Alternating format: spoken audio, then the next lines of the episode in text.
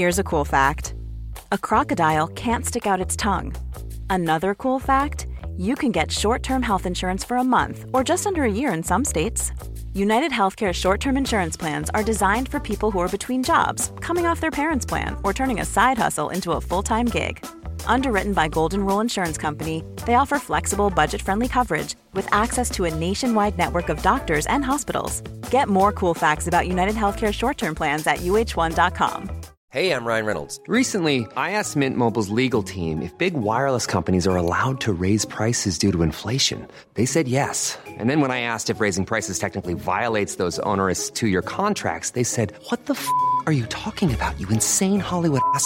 So to recap, we're cutting the price of Mint Unlimited from $30 a month to just $15 a month. Give it a try at mintmobile.com slash switch. $45 up front for three months plus taxes and fees. Promo rate for new customers for limited time. Unlimited more than 40 gigabytes per month. Slows. Full terms at mintmobile.com.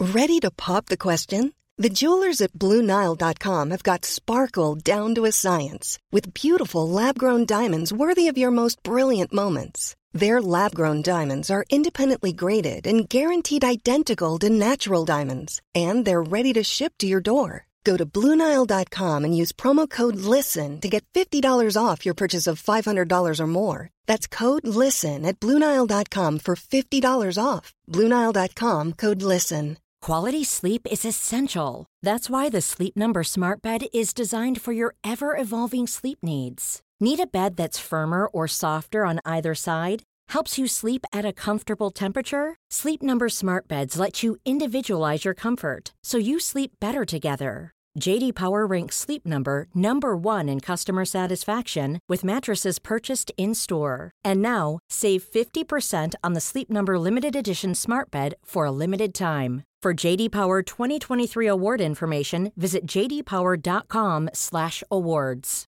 Only at a Sleep Number store or sleepnumber.com. Hi, I'm Daniel, founder of Pretty Litter. Cats and cat owners deserve better than any old-fashioned litter. That's why I teamed up with scientists and veterinarians to create Pretty Litter. Its innovative crystal formula has superior odor control and weighs up to 80% less than clay litter.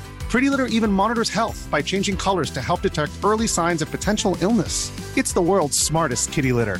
Go to prettylitter.com and use code ACAST for 20% off your first order and a free cat toy. Terms and conditions apply. See site for details. This is Paige, the co-host of Giggly Squad, and I want to tell you about a company that I've been loving, Olive and June. Olive and June gives you everything that you need for a salon quality manicure in one box. And if you break it down, it really comes out to $2 a manicure, which is absolutely insane. It's also so easy to get salon worthy nails at home with Olive and June. The difference between how your nails used to look when you did them yourself and now with the Mani system is a complete game changer. The best thing about Olive and June too is it's a quick dry. Dries in about one minute, lasts for five days, and full coverage in up to one to two coats. Visit oliveandjune.com slash perfect Mani 20 for 20% off your first system. That's oliveandjune.com slash perfect Mani 20 for 20% off your first system. The following is a presentation of the Force Center podcast feed.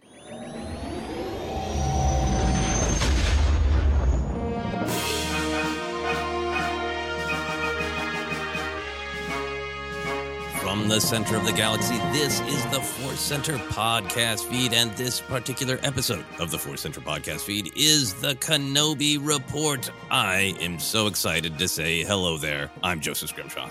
I'm Ken Napzok. With the Clone Wars Report, I always do a music cue or a sound cue, and I Oh, I instinctively almost went to one, Joseph. So uh, I'm glad I didn't. Let's keep that in the Clone Wars report because I don't want to uh, sully uh, a great episode discussion we're about to have here. I don't know. Can you do plaintive, bittersweet strings with your mouth? maybe or uh, it's unfortunate. I understand why a lot of these big companies no longer allow you to take uh, like screenshots uh, disney plus hbo max uh, you know it's hard to make thumbnails. Uh, you know life is tough. I get it. Uh, the, I, I had freeze framed on one even have it up right now on disney plus. It is it is two of the main characters that we're about to discuss with lightsabers.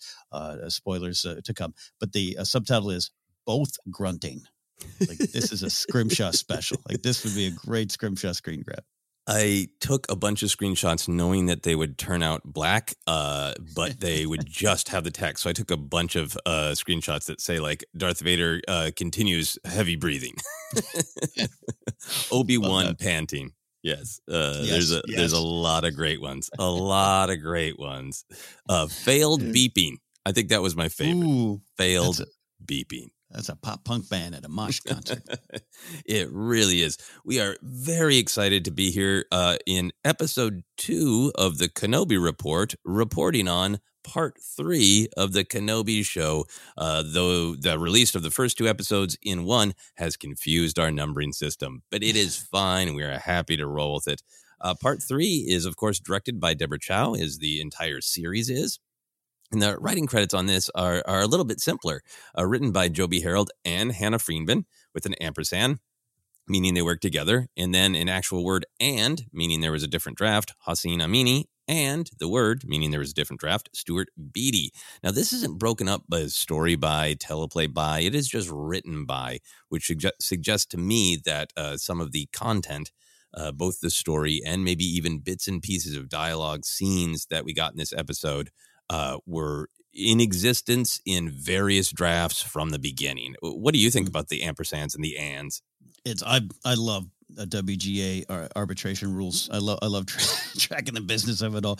It's pretty fascinating and but pretty uh, impressive that it uh, is as cohesive uh, as it is, and that that I look again to the producers, the executive producers, the actors, and of course Deborah Chow. We said last time out, all roads lead to Deborah Chow, and I really look at that because you got to take a lot of different ideas that might be in in line for certainly, but take a lot of different um, thoughts, ideas, and voices, and and make one cohesive story. So I love uh, love tracking it. and Love tra- it's also re- like a parchment of the history of this project from to film to movie to different writers, all that kind of stuff.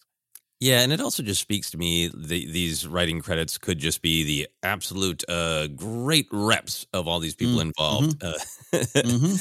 but the fact that this one is written by and then lists all the characters and doesn't break it up by teleplay and story, um, to me that really suggests like the beating heart of this idea of what Obi Wan is going through has been present for a long time. And this uh, wonderful, masterful job by Deborah Chow pulling it all together has been how are we going to tell that story? We, we all we all Mhm. kind of know what the heartbeat is. How are we going to flesh it out? Uh, and uh, very excited to get into it. Uh, as often happens uh, with all of pop culture, sometimes a little controversy pops in to uh, disrupt our joy. And we did want to uh, address that before we move on into the joy and the excitement of this episode. Uh, it played out on social media yesterday that, um, and I'm sure in previous days, that the actor portraying uh, the third sister, Reva Moses Ingram, uh, was receiving uh, some just blatantly uh, racist DMs uh, for uh, portraying this wonderful character of Reva. Uh, the Star Wars account itself pushed back on it. Uh, Ewan McGregor recorded a video uh, as the the lead of the show and one of the executive producers. Uh, I'm paraphrasing, saying where Ewan McGregor said, "I- i- "If you are sending racist comments, in my mind, you- you're no Star Wars fan."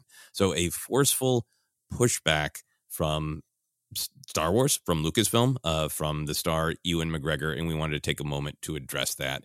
Uh, Ken, what are your thoughts? I, I think it's uh, it's it's very important to see that from the big names. Uh, Rupert Friend also tweeted something out today. Uh, Kumail Nanjiani uh, did as well, uh, and, and I'm sure I'm missing others from the cast or crew who did as well. Uh, I apologize.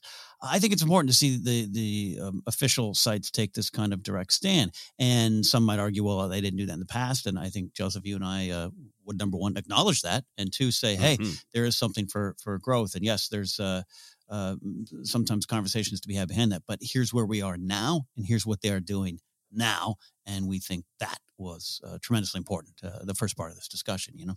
Yeah, and I don't want to belittle it anyway. I, I do Mhm. wish that uh, this kind of just stepping up and saying absolutely no, we're drawing a line in the sand would have happened with John Boyega, with Kelly Marie Tran, uh, with many other instances. Um, Mhm. But I think uh, you know I, I do look to Star Wars. It's one of the reasons we love it is that the ideas in it are valuable, and uh, this very show is about how people have made mistakes in the past, and they do need to think about them uh, take responsibility for them, but all in the process of moving forward.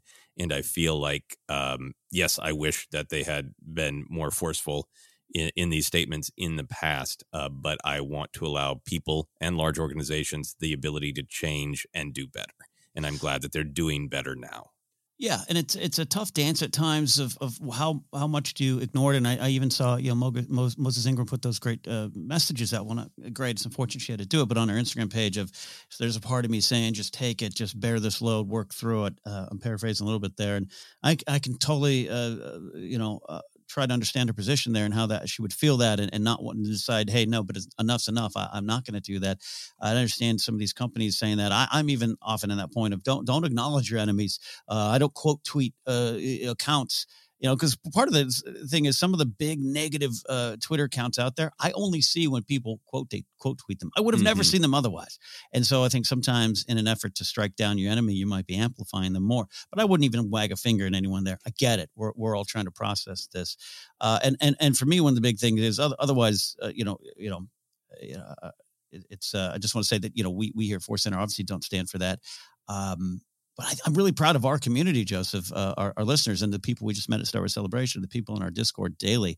Um, for us, and this community has not been uh, a problem. I was going to say too much of a problem, but that would even make it seem like there was one. We have not had an incident in our Discord. A couple couple conversations, nuance, you know, comes in, and, and maybe you might uh, a wording here or there might be not not be the best. But we are very blessed to have the a great community around it. But we also don't want to lean back and say, "Hey, we're good here." Um, that's not the right attitude to have here. Our house is good. You go work on your own. We're part of a of a bigger uh, Star Wars ecosystem, so we want to make sure that we say uh, we absolutely stand behind Moses Ingram here and reject uh, any uh, um, any racism uh, towards her or anyone in Star Wars, uh, homophobia, uh, you know, transphobia, misogyny, all a lot of bad things out there. We don't stand for any of it, but we want to be clear about any new ears that are coming into the show yeah, Star Wars is about inclusion. Star Wars is about everyone has value. Star Wars is about everyone matters. Star Wars is uh, not about uh, leading with hate. Uh, even if you uh, don't like any actor's performance, this is what we talk about all the time. Don't lead with hate. It, it, it's fine to have an opinion about a performance of anyone. It's fine to have a, an opinion about any frame of film, uh, but you can't, you know, conflate a, an opinion with lashing out in hate and yeah. uh, when when these these kind of racist attacks are coming. We know from the past that maybe there are some some Star Wars fans out there who are being racist. It's also uh, uh we know that uh, people who have ill intent are aware that pop culture is a way to create a wedge yes. issue. And so it is very possible that some of these messages are not coming from anybody who has watched Star Wars, has an opinion about Star Wars, has ever bought an action figure in their lives, but they just want to use this mm-hmm. high profile person succeeding and thriving uh, to lash out in hatred. And I think that's why it needs uh, to be called out. Um, I don't want to be quote t- tweeting or resharing any one specific comment. It, I think you said it so well. There, you have to choose when it is good to just say, "Hey, those people are going to say what they're going to say. Move on. Don't amplify them." Uh, versus what I think is happening here is an acknowledgement that these comments are once again coming in. We're not looking at individual comments. We're saying mm-hmm. the whole wave of them needs to be acknowledged so people who don't experience it are aware that it's true, it's happening, and it's not right. Yeah, no, you're absolutely right. That's a big money business, right? To to to uh, sit there and make your thumbnails, and and Moses Ingram even shared one of them. You know, you know, it's a big money business, and so that's going to be what it's going to be. I, I, like to focus as as much as we can, and, and, you're right to stand up against that, or at least acknowledge it that's happening. Um, but to, to I'll just by by by Friday afternoon, I'd already had some conversations with some friends, great people, great meaning people who had pulled me aside and and they have their own channels and brands and going, okay, okay, okay. But uh, did did you really like her acting? And I just want because we get this a lot, Joseph, and, and, and it's going to happen again, and it's going to happen again, and it's happened again. Of hey, just because I don't like Reva doesn't mean blank. Just because I don't like Rose Tico doesn't mean blank. And and and you're right. I'll say this: you're right. But how you choose your words to express that, I think, is what we always are uh, uh, banging on here at Force Center. Uh, Joseph just said, actually, how you don't lead with hate. So you may have that legit good faith criticism, not even a bad faith one, a good faith criticism, as my f- friends did when they uh, accosted me in a hotel lobby at Star Wars Celebration. but be careful how you phrase it because you might just prop the back door open to racism to come into the discourse. And whether or not your intentions were to do that or not, I don't think any of the, the folks I was talking to would say that or agree with that. But I think it's you have to be extra careful we focus on a lot of different parts of the discussion, themes, the why of it all. We're going to get into that today. But so to anyone listening who might have that, oh, but, but, but, but, I get you. I get your butt. I understand it. All we're saying is choose how you express that very carefully because you don't want to allow room for these agents of evil to come into the conversation, which is what I think happens a little bit. Um, but yeah, anyways, I think overall, the- Mhm. yeah, I think I think uh, good intention people sometimes accidentally give cover to the the uh, excuse uh, that racist people are hiding behind. You know, and, and I think that's extra dangerous when when it's it's unclear whether some of the people com- complaining are you know actually fans, you know, or or ever intended to even give this show or, or that character a chance. And uh, tragically predictable, huh? Tragically Yeah. predictable. Yeah. yeah, it is. It is. And, you know, I think the more that uh, we show that it's not going to work, you know, that uh, it, it's not going to change anything, we are marching toward uh, more inclusion. We are celebrating more inclusion. And uh, for me, I guess the final thing that I would say on it is uh, I absolutely am enjoying the character of Reva. I think the character is fascinating. I am absolutely enjoying Moses Ingram's performance as the character. I am not saying anything because I think, ooh, I need to. It is true. I think that uh, the the dynamics that Moses Ingram is playing with from the uh, just simmering fury that she quietly contains to the really quietly looking around for her opportunity to the just outbursts of I need and I want these things and I can't play it cool. I can't be a confident monologuing slow villain like Grand Inquisitor. I explode. That is uh it, it's a great performance to me and I yeah. That's Yeah. it. yeah, my final final statement to those who are actively uh, fighting this era of inclusion: um, uh, you've already lost. It's here, and it ain't changing. So, hey, we have victory here, and uh, we can go on and discuss a wonderful episode. Yeah. And as always, everybody is welcome to their opinion. Somebody could tell me that they don't think Ewan McGregor is a good actor, and I would recognize that's their opinion while also being boggled out of my mind. Uh huh. Yes. Yes. Uh, all right, let's get into this. Any any other uh, final thoughts? Are you ready to plunge no, in? No, let's dive in. Man, this is fun. Okay, so we always like to set the scene. Uh, when these episodes premiered, we were at Star Wars Celebration. Uh, we were together in your hotel room, uh, but now we're back to our regular routine of waiting until midnight uh, on Tuesday into Wednesday. Did you watch it midnight? Did you do any special prep? Uh, how did it go for you? I watched it 1202 for those keeping score at home.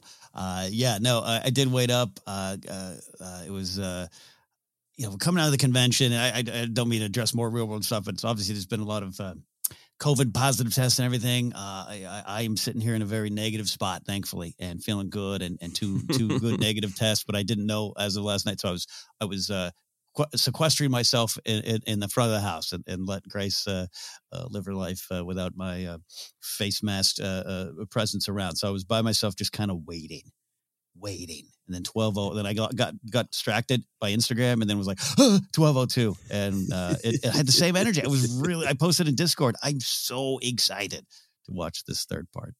Yeah, I just I, I felt the anticipation. I just couldn't wait. It was you know I was getting myself distracted by other things, and then it was eleven thirty, and it was just like I, I can't do anything but but take pictures of my action figures and wait. Uh, I got out uh, a new Kenobi figure that I purchased at uh, Celebration. I got that weird uh, battle damaged Anakin from Revenge of the Sith era, which comes with a, a an Anakin, you know, with the lightsaber and a hood, and then it comes with uh crispy Anakin with blue eyeshadow. Uh if you're not if you've never seen it, uh, Google Revenge of the Sith Anakin battle damaged action figure. It is a trip. So I got those friends out.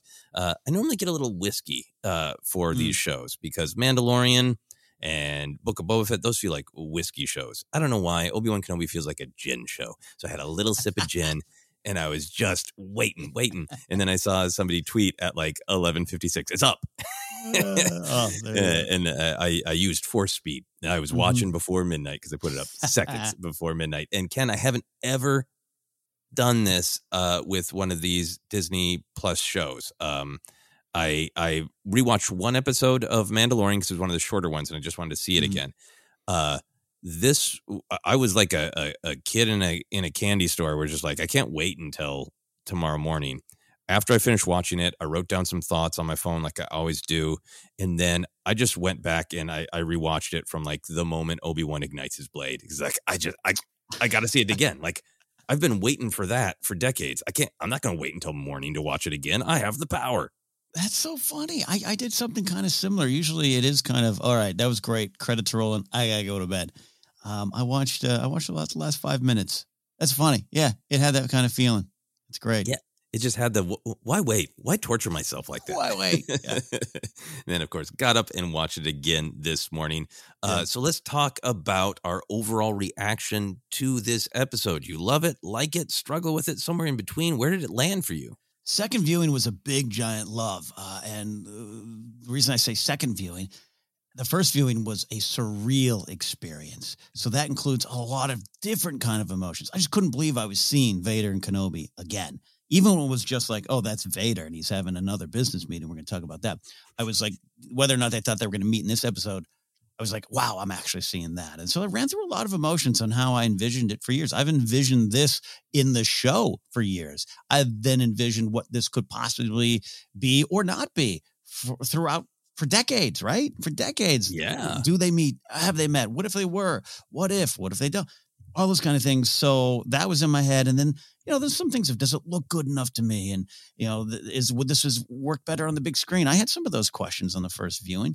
Um, but it all funnels back to this idea of it was just surreal as a lifelong fan uh, to to take this in and, and, and realize it was happening. So I think I needed to process some stuff.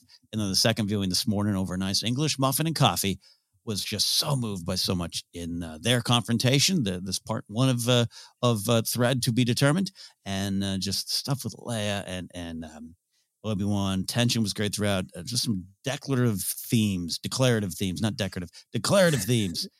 Statements for these characters uh, and building blocks for Leia, and uh, it's just been these days is a big theme throughout. So we're going to get to all that, but that's what I pulled out of it, especially on the second viewing. Yeah, no, I, I love that you shared this battle because I think it is a natural one, particularly since we we talk about Star Wars and we hear people's uh, opinions all the time.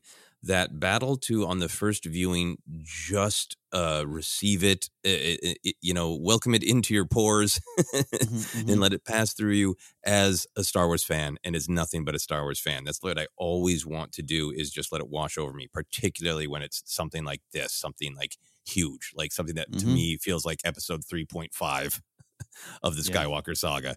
Um and and not be weighed down by the ooh what are people going to think of that scene is Vader too short you know like all those you know Right, kind right.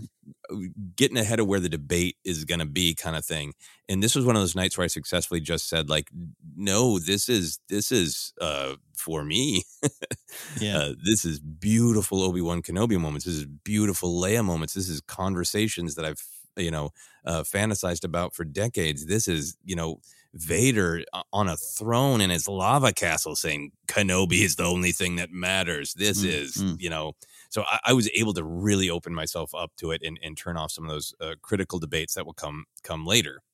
Mhm. And and as a result, I just I absolutely loved it. This might be one of my favorite individual chapters of a Star Wars story. Uh, maybe next week's episode will bump it, but I think there's something about it that is just it, it was a collection of like the top tier Star Wars things that I am the biggest fan of. Um, n- uh, that I am that are the biggest in my fandom. Not that I'm a bigger Yeah. fan than anyone else.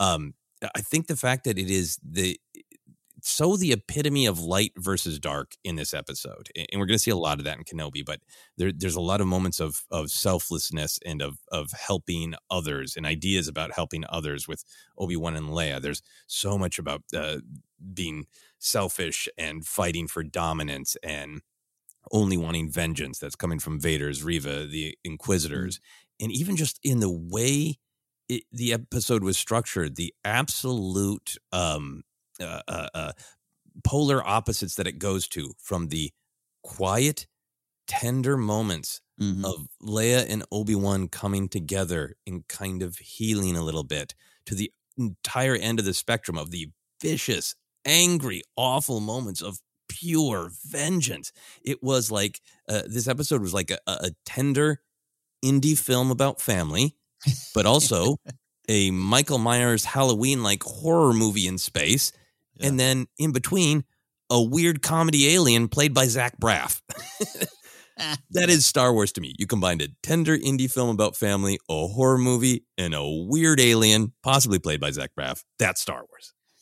Yes, indeed, Zach Braff. Right? Yeah, Little Miss Leia Sh- Sunshine is uh, part parts of it at the beginning. And I got to tell you, you know, jumping ahead, and uh, I don't want to get into themes, but I think the Leia Obi Wan stuff was actually my favorite of this episode, which is saying a lot. And that might be sacrilegious to someone like you who's been waiting for that Kenobi uh, meaty Vader stuff there, Joseph. I know, I loved all that. But you know, I, I went back this morning and was like, those scenes, I want to live in those scenes a little bit. They were so great. And uh, you're right, light and dark, even in the episode.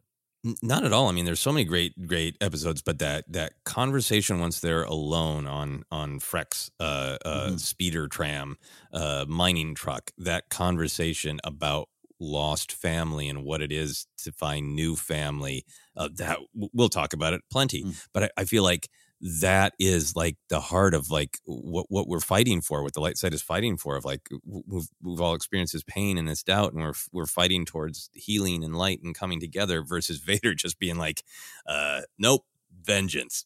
Period. Mhm. Uh, th- they work beautifully together. Uh, final thing I'll say in the big picture is I also just love that. Um, it was a pretty direct cliffhanger. Like it- we talk about this a lot that Star Wars is inspired by those old serials uh, that had sort of great over the top cliffhangers. You know, even sometimes with voiceovers of "Will Flash Gordon make it out of the you know the Yeah, lava yeah. tube?" You know, um, it- it's it's not as over the top as that of an actual voice saying "Will Reva get Leia?" But the fact that it just cuts on Leia running Yeah.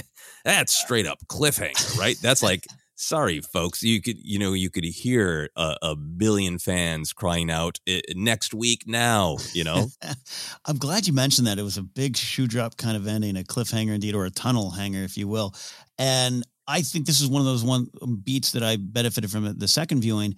Uh, because the first time, th- it wasn't even that I again I love it and it's totally a of adventure. I think it was so abrupt and there wasn't like a a final. It wasn't like over Reva's shoulder watching Leia run. Right, it was just literally like this journey started playing and Sopranos is done. Like it was like just boom, and I was like, huh, huh, huh, huh, and and and that's okay. I think that's a good feeling to have for an episode to end and you to be like, I need a, I need to binge it. Maybe that maybe they should go to the binge model. Think pieces are going to come. You know, like I, I and I had to tell myself it's okay to want more. It's okay to be like, huh, that was it. I think that's fine. Yeah, I like the different visual language. The end of the first episode, we got a little bit of that. Uh, it almost looked like an ending of an episode of the Clone Wars with Obi Wan Yeah. walking toward the ship. The actual cut is still pretty sharp. Uh, Yep. But the second episode, we get that sharp, visceral cut of Anakin's eyes popping Mhm. open, or Vader's eyes popping open. And this one, again, it's it's on the movement and that sharp, visceral cut on the movement of Leia. Leia's like, "Oh no, I'm out of here," and Reva just takes that one step and bam! It, it's I like uh, Mm. a different visual language.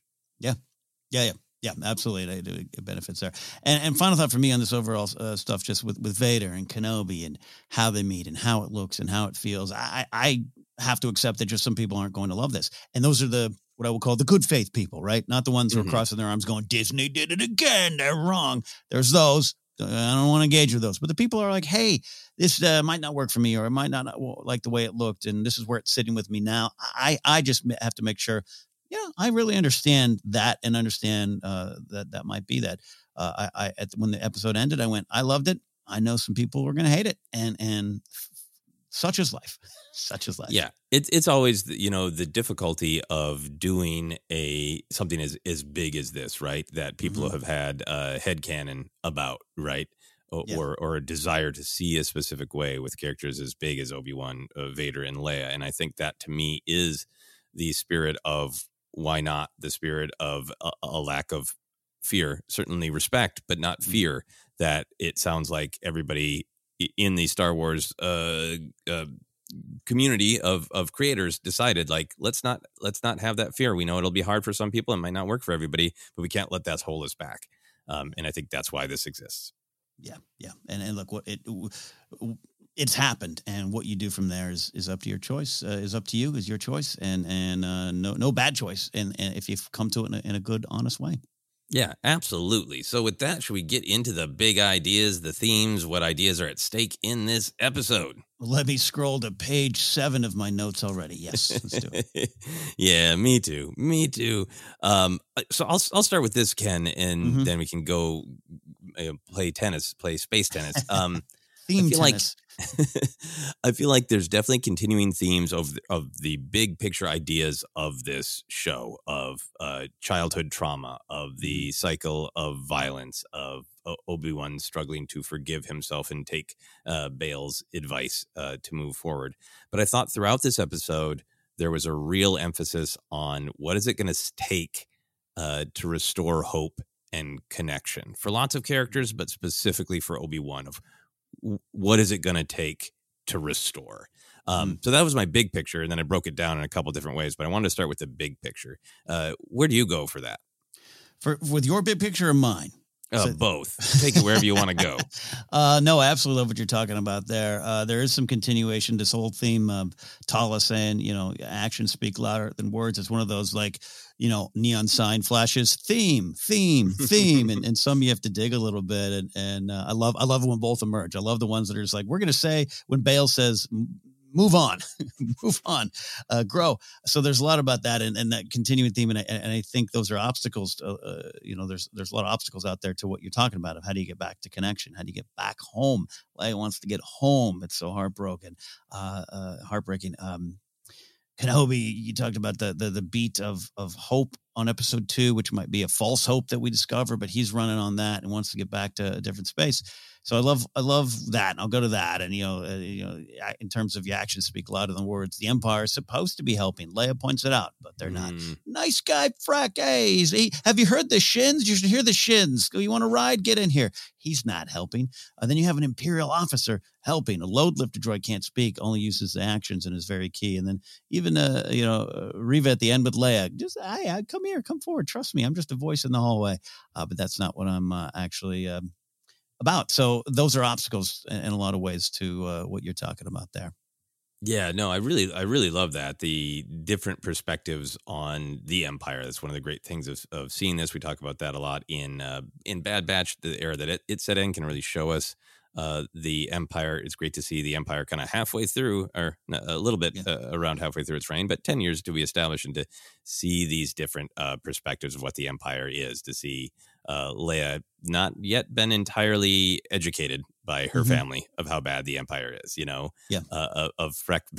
Freck is so fun of being the good people on Tall. They pay their way. Listen to the empire. Nothing wrong with a little order. Like Freck's just a joiner, and then to hear Tala's perspective, uh, I joined up when the empire stood for something. By the time I realized what they really were, it was too late.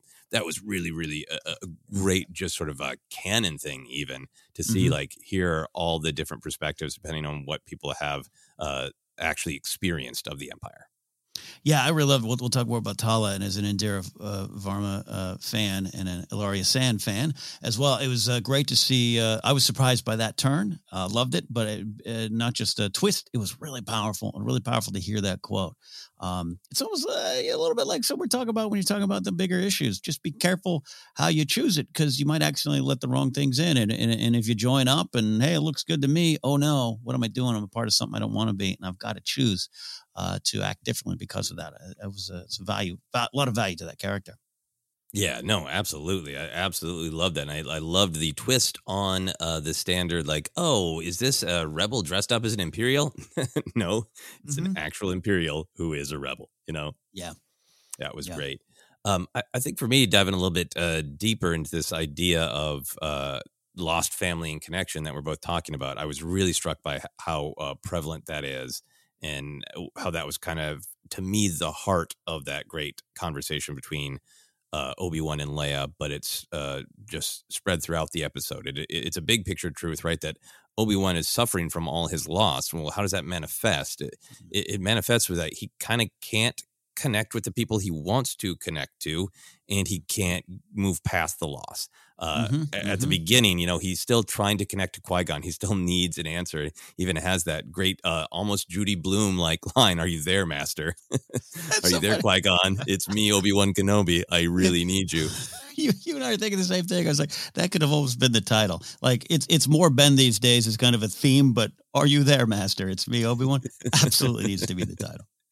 Uh, so we get that right from the beginning, right? That yeah. that Obi Wan is, is, wrestling with uh, with needing that connection with Qui Gon.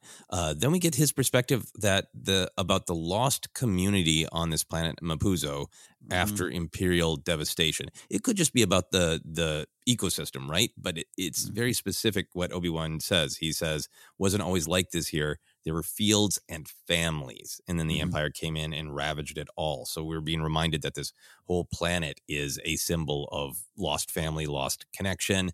Immediately after that, Obi Wan has a vision of Anakin as he was, almost like yeah. you know he knows Vader's coming. He he's concerned about it, but he has this brief vision of like it's like he's that desperate for for family for a second chance that for a second he sees Anakin as he was. Like he's scowling, but yeah, right, I yeah. thought that was really, really powerful. well, that's kind of how Anakin was probably a lot too. He, I think he scowled a lot, brooded. He brooded. That's true. Obi Wan didn't get to see the smile as much as Padme did, uh, but there, there's some smile, a cheeky yeah. smile. But yeah, that that like th- that suffering from loss to the point of like I, I have uh, almost a hallucination of mm-hmm, Anakin. Mm-hmm. You know that he could be here. You know. Yeah. And I think that that moment was less about fear and more about oh, oh, oh what what if he what if he was there you know yeah yeah, no, look, the Empire wins. They they win by making you feel you're alone, right? That's this mm. powerful theme we keep going back to a lot. And and I, I love the first part of this episode and all of it, but I think definitely the first part, the quieter moments, really sync up well with Solo, really sync up with early Rebel stuff, Tarkin Town, Tarkin initiatives, and, and how the Empire is winning in that way, destroying these communities down to their course. Uh, and then there you see all these characters kind of separated. And then, you know, the stress of this uh, wonderful path. We're going to talk about path, the path that uh, Tala's uh, part of, and, and Quinlan too, all those kind of things. Mm-hmm. But it's separate and it's and it's stressful. And these communities are broken down. And, and Obi Wan, the the are you there master? He's just not. He's so far um, uh, disconnected from from any help. And then Leia has that great line: "If if we're on our own, we're going to need some help." And how powerful that is! There's so many building blocks for the character of Leia. It makes me think of things uh, later on of her trying to uh, gather old friends for the Resistance. Mm-hmm. Later on, it makes me think of her looking at Wicket and going, "This this creature can help me." Uh, it's such a Leia thing, but it's a uh, goes to the, what you're talking about. This this disconnection that's there. Yeah, absolutely, absolutely, and and I feel like it, it really flowers in this amazing conversation between Obi Wan and Leia. That yeah, to me, you said that I would consider it sacrilegious. No, that Obi Wan and Leia commiserating about both being adopted mm-hmm, mm-hmm. Uh, is just as to me like the heart of Star Wars is Kenobi yeah. and Vader crossing uh, saber blades again. um, I, I think that we we got that great moment that everybody absolutely loved in in part two of you remind me of your of someone she was fearless mm. and stubborn and she was a leader uh, great great we knew that right um but to see w- when they're having their little little little flub and their little improv scene about trying to keep their cover and what they're doing there on Mapuzo with the stormtroopers and Obi-Wan says uh, sometimes when I look at Luma his his mm. fake code name for Leia sometimes when I look at Luma I see her mother's face in that mm. excellent, excellent delivery that we can all feel it's one of those lies that is only powerful because it's true, because he is seeing Padme's face in hers. And we get that, you know, great intuitive uh, energy that Leia has to to press on that and you know even asking you know are you my real father yeah. uh, sometimes i try to imagine what he was like even leia who has a, a great family mm-hmm. um, knows that she had this other family this family of origin um, and that there's a longing for them and a missing them and, and leads into this is absolutely wonderful moment of uh, obi-wan talking much like Leia does in Return of the Jedi. We'll talk about that. Uh, mm-hmm. Uh, saying, I still have glimpses, flashes really, my mother's shawl, my father's hands, uh, a brother he doesn't remember. So they commiserate over this loss of like, we both had these families of origins that we'll never truly know. They only really exist in our mind as flashes and images. Uh, but then going back to to Leia's fear about not being an authentic Organa because she's mm-hmm. adopted, the fact that Obi Wan basically says, uh, being with the Jedi is having a new family. It's being adopted, you know? Yeah, yeah. I lost my family of origin. And he says, then I joined the Jedi and I got a new family just like you. that was one of the biggest lines, biggest moments for me. It is the heart of Star Wars. It is about found family. It is about these two characters bonding over actual trauma, but kind of like a moment of moving forward toward hope of like, yeah, Mm, we lost mhm. something, but we also gained something. We had these new families. And then with Obi Wan, the, eh, well, I guess with both of them, Obi Wan, the actual trauma now that he lost that family too. And that's a part of what he lost. Yeah. It's not just I'm I am a Jedi and the Jedi are a team and the team lost. It's his family. It's everyone he's ever known. It's his home, literal physical home of the Jedi Temple. He lost all that. And, you know, Mm. knowing that in the future Leia's going to feel that pain too of losing her new family, you know, it, it Mm. makes it all very hopeful and light and bittersweet uh and sad all at once. See, you're making me feel good about liking that scene, maybe even more than the Vader stuff. But yes, uh, no, absolutely. It's I think it's a bit of the heart of the episode. It's it's kind of the, the why of uh, Obi Wan's mission in a way, right? I mean, the, the the brokenness of it all, but trying to find the hope amongst the fear and the hope amongst amongst the loss. Absolutely key to Star Wars. Yeah, and, and trying to give uh, comfort and hope to a traumatized child, which just there's there's Yeah. so much in these in these episodes that are centering uh, traumatized children, and we even get to see a moment of Leia being vulnerable, right, where she breaks a little bit later and says she never you know meant to run away, she didn't know this was going to happen, that she misses home and she wants to go back home. You know, Mhm. it ties into this this feeling of lost family, lost connection. Absolutely does. Absolutely does. Um, on the flip side, if I may, uh, one of the Yeah, things please. that's kind of hitting with me this this big theme, um, uh, how I kind of process it. As always, themes are open to interpretation, but I, I went with this idea of uh, we've seen a lot of what it's like to be um, to being built on unprocessed pain is what I'm Mm. looking at, and I was really shaken by uh, uh, Darth Vader uh, being rebuilt, right? Because there's some Mhm. coolness to that. Oh, it's Vader in the soup. You're putting the Vader back together. It's the most, you know, detailed I've seen. And there's a lot of other things in legends and comics and everything like that. But the you know holes in his back that the, the the tubes go Mm. in, the bruising, the things on his spine, everything about it was painful and a reminder that Vader is in pain in there and how he tries to thrive on it. Then then you get the examples of, of Reva pouring her pain into this unquenched thirst for power and position. Um, Kenobi with his pain. And again, I say unprocessed pain because pain itself is, of course, not bad. And, and processing pain is not easy. And, and nothing about this show is letting you think that. It, it- it's analyzing that. And, and to me, Kenobi has got this. I, I call it false hope. I don't know if that's 100% in line, uh, Joseph, with maybe how you interpret the end of last week, but this hope, but it's a false hope that he's going to maybe have to discover as he processes the pain and tries to move on. So because of this pain, he leaves Leia to confront Vader, which which maybe feels like hope, but might be built on a little pain. Um, you hear Yoda say, "Only pain will find you," uh, and, and and that great sequence, great choice of dialogue, right? To to highlight Mhm. uh, Qui Gon asking, it, it is it is you know a promise to not forsake Anakin. So so no wonder Mm. Obi Wan's in this mood of of of I, I can't let this I can't let Anakin go. Anakin saying, if you're not with me, you're my enemy. It's this pull to stay near to Vader. It's all this kind of unprocessed pain, and even the the, the echoes of of Reva saying Anakin Skywalker is alive and he's been looking for you. When I think we all would think Anakin Skywalker is dead, or at least that's what Kenobi will say later on. All that ending with he's coming master. It's all these kind of examples, all these characters built on unprocessed pain and how you can work through it and how you can come uh, come through that to the other end and maybe find some hope through it all. No, I, I like that. I think that uh, is a great way to frame it, and dovetails definitely with some of the, the the thoughts I had about you know the big moments. Um, I would say it's not an elegant phrase. I would say that Obi Wan maybe has burbling hope. I like burbling hope. I, I think there's this there's this instinct. Uh, I think there's that, just that shock. I really thought of it as hope at, at the end of of part two, where he reaches out. You know that that's his instinct. He is a Jedi, and his Mhm. instinct, like in the Grand Inquisitor speech, is to help. Uh, he feels he failed Anakin, and he knows that Anakin's anger in power in the Empire is something to be feared. There's definitely fear there too. But the fact that he's sitting there with Leia, and his first instinct is to reach out and ask Mhm. Anakin, and that there is this. Uh, overwhelming amount of emotion that almost knocks him over when he senses Vader, right? That Yeah, it's yeah. physical pain, not a oop, that's a problem.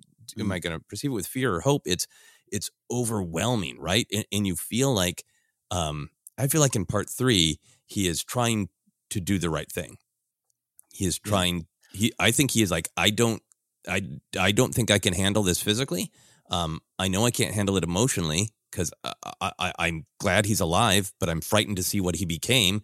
And can I maybe help him? But I don't think, like you're saying, on process, I don't think he's even ready to quite ask that question yet. Literally, Yeah. and form the thought of like, ah, I'll do it. I will try to get Anakin back. I don't think he's there yet. I think we're building Mhm. to it. So I think he just kind of throws himself out in front of Vader as a confused piece of meat Yeah, she does. to stay away from Leia. I feel like Yeah. so that's what I say like burbling hope. I and and I want to get into this uh, a little bit more because I think a lot of this episode is about uh, Obi Wan opening back up to hope. I, no, I, burbling hope actually really works. Other than it's just fun to say. Uh, I think when I say false hope, that's because I know the ending, right? So I got to live in the moment of the story. Uh, Obi Wan hasn't read this book yet, and yeah, I think he's coming to that. It, I mean, in the in the ultimate story, I don't think it is false hope. I think it is. I think it is. Padme's right.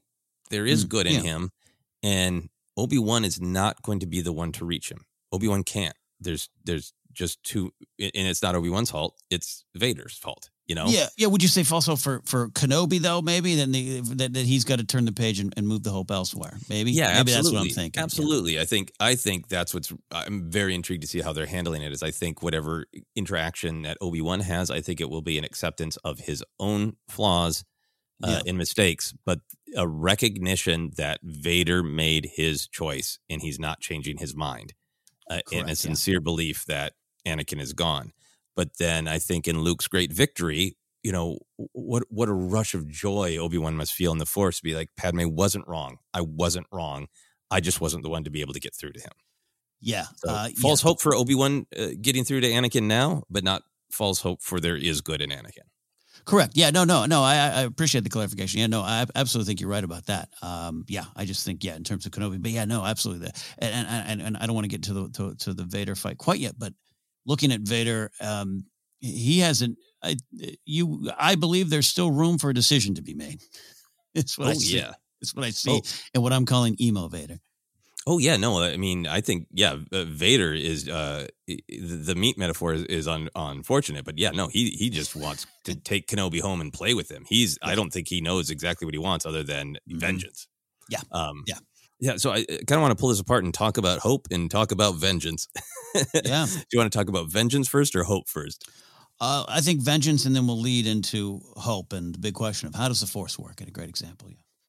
Yeah, yeah. So I, I- go with you uh, on a lot of the things that you were saying about unprocessed pain. I kind of looked at it as this continuing uh, theme in the overall show of the cycle of violence. Um, that yeah, we saw Obi Wan really thinking, really examining uh, uh, memories, meditating, trying to figure out what he should feel, what he should do. Um, in in contrast to that, this really visceral scene of Vader being prepped. You know, it isn't just cool; it's painful, right? The Yeah. the the tubes in the back, the gnarled flesh, it makes you feel Vader's pain in a fresh way. So it starts with just like um not even the level of uh, you know the Jedi betrayed me or Obi-Wan betrayed me, but like Obi-Wan, you know, uh sentenced me to endless physical pain. It makes you feel that. Yes, and, and when Vader says later, "You should have killed me when you had the chance," I, I, I keep thinking as a, you know, really seriously, you should have done that. Please, Yeah, why like didn't you? it- it- it's kind of a tough guy line, but it's also like Yeah. you know that would have been the merciful thing to do. A hole. Yeah. Um, yeah. So so we start with that point of like we feel Vader's pain. We feel why he might desire to inflict the same pain on Obi Wan. Uh, we then also have this great moment of uh, continuing Reva's story where she is almost physically affected by the sight of a Jedi symbol in the wall. Like oh, it's the I love that moment. Right. It's like this kind of inquisitor anger of like there is that we think we just have the dregs, but they've got they've got a system. They've got this path, you Mm. know. But there's Mhm. also just that like that seeing that image, that that image is burned on her soul of they failed me and she Mhm. can't even contain the rage right uh, Mhm. and this is what again i'm loving about her performance like she's kind of at moments she's being the savvy operator who is uh, you know playing the holochess to to move up in the ranks and other times she just explodes because she can't control the fury which we'll see if the show bears this out but i feel like it is the cycle of violence she blames the jedi for her pain uh, for her lack of station uh, for falling to the gutter whatever that is for whatever pain she went through to become an inquisitor, and it's all their fault, and all she wants is to inflict it on them. Yeah, there's two great moments. That and, and, and the moment the the, uh, the unfortunate uh, snapping of the neck, and, and she has a reaction to it. I see a lot of people pointing that out. I, I, kick it back to you here. I love what you're saying. It's, it, it, it, do you feel how much of it do you feel, or, or, or do you look into and possibly see this idea that it is this like every uh, almost like I almost like I'm thinking aloud here. I'm sorry, like almost like Kylo kind of like wants to go back to mom but can't and therefore stays trapped in it. Where I look at her like that symbol really affects her, like you said, it really affects her. And how how much of it uh, deep down is her just going, man, I wish I could go back to that, but I can't because they are why I'm here. And I just I thought she played that so well. Yeah, I think there might be a Kylo connection in in like you know what, burn it all down. I don't. Mm-hmm, I'm not. Mm-hmm. I'm not like she's talking in this episode that, and when she's making her her more savvy kind of holochess moves, it's you know I'll be standing next to Vader, but I almost get the feeling that she's like, I want to destroy every living Jedi, and then once I get you know to Vader's side, I'm gonna just like the Grand Inquisitor, I'm gonna put a blade through him when he isn't looking, and then I'll take down mm. the Emperor, and I'll, I'll I'll I think that she is almost a little. She's trapped in a cycle of violence, but I think she's aware that like uh, the Sith and the Jedi, uh, in her mind, are culpable, and she wants to rip them all down.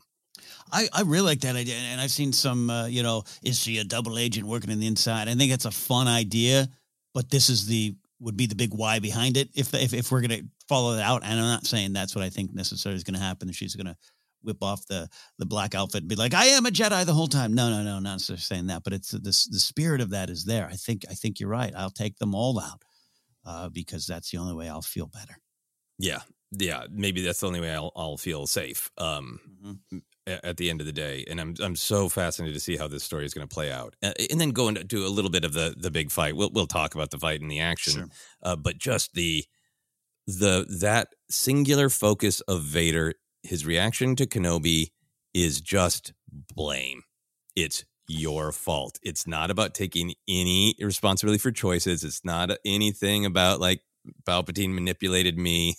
yeah. Uh, it is, you know, the the great what have you become and I am what you made me. It's oh so it, it's oh my uh, yeah, yeah. Right?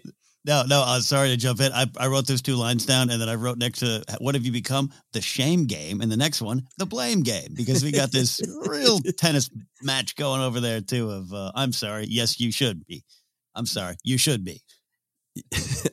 and yeah um but it, that it's just totally no no sense of responsibility no Correct. sense of uh, how can we address this and uh, move on, which I didn't expect from Vader.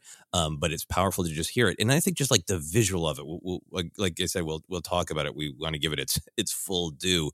Uh, but once he has uh, set those minerals aflame and has uh, Obi Wan in his power, just the image that I am literally going to make you feel exactly what I felt is so mm-hmm. the cycle of violence. It's it, I it, it's Vader on one side of this this show. It's you know, Bail saying, Obi Wan, you made some mistakes. We all did. Forgive yourself for the past. Move on. And Vader is saying, no, no, no. I am right. literally going to drag you into the past, and the past is on fire. Love that. Love the way you're describing it, and I do think that's two of these uh, these uh, polar opposite ideas going on in Kenobi right now. Because uh, Bail's is a very healthy way, right? It, it, it's aggressive and it's like I need you to be this person, but it's like you got to process it. You got to process your trauma, and we got to move on. Learn from the past. You're so right. Invader's like it's on fire, and you're being pulled back into it, literally. And I, I love that description of that. Yeah, it's just so powerful, and to me, it's just like a literal visualization of of the cycle of violence, right? And, and the idea of like this is yeah. just the beginning. Um, I, what I want to do is torture you, you know, maybe to a point, or, or maybe just that's it. I just want to torture you until you die, and it's going to take a long time, you know. Yeah, and, and Kenobi's like, man, Maul want to do this too. What's going on? uh, so from there, should we go to Hope? Let's go to Hope. Uh, you touched on this, but I really felt like it was this uh, big theme. There is this idea of you know lost family, lost connection. It's happening with lots of characters. The planet Mapuzo, uh, but Obi Wan is at the center of it, and I think a part of that is Obi Wan has been alone for so long that he has forgotten about even the possibility of trust, the possibility of hope, the possibility that he deserves friends and Mm-hmm. help. You know, going back to that Leia line from part two of, uh, I'm paraphrasing, but like, is it so hard to believe? Yeah. uh, you could have friends, and you know, even Haja uh, Estree Mm-hmm. saying, "You're not alone, Obi Wan," and it, that he's not hearing any of that, right? Because at the Mhm. beginning of this episode, he is. um you know, thinking that he is alone. He's reaching out to his master. That's the only person he can reach out to. Uh, he's got this great, bittersweet conversation with uh, Leia, where Leia asks him to describe the Force, and Mm. he the image he describes is of of hope and warmth and safety, but it's bittersweet. It, it's it's a feeling Obi Wan remembers, not a Yeah. feeling he's currently experiencing. Right. Uh, when he says to, to Leia, Have you ever been afraid of the dark? Leia nods and he says, How does it feel when you turn on the light? Yeah. That's like great wisdom. And I can see like Obi Wan telling that to, uh, you know, Anakin or Ahsoka in the Clone Wars with like this pride of that's what mm. it feels like to use the Force. And I do it every day, and you should too. and this is this sad, I used to feel that, and I don't know if I ever can again.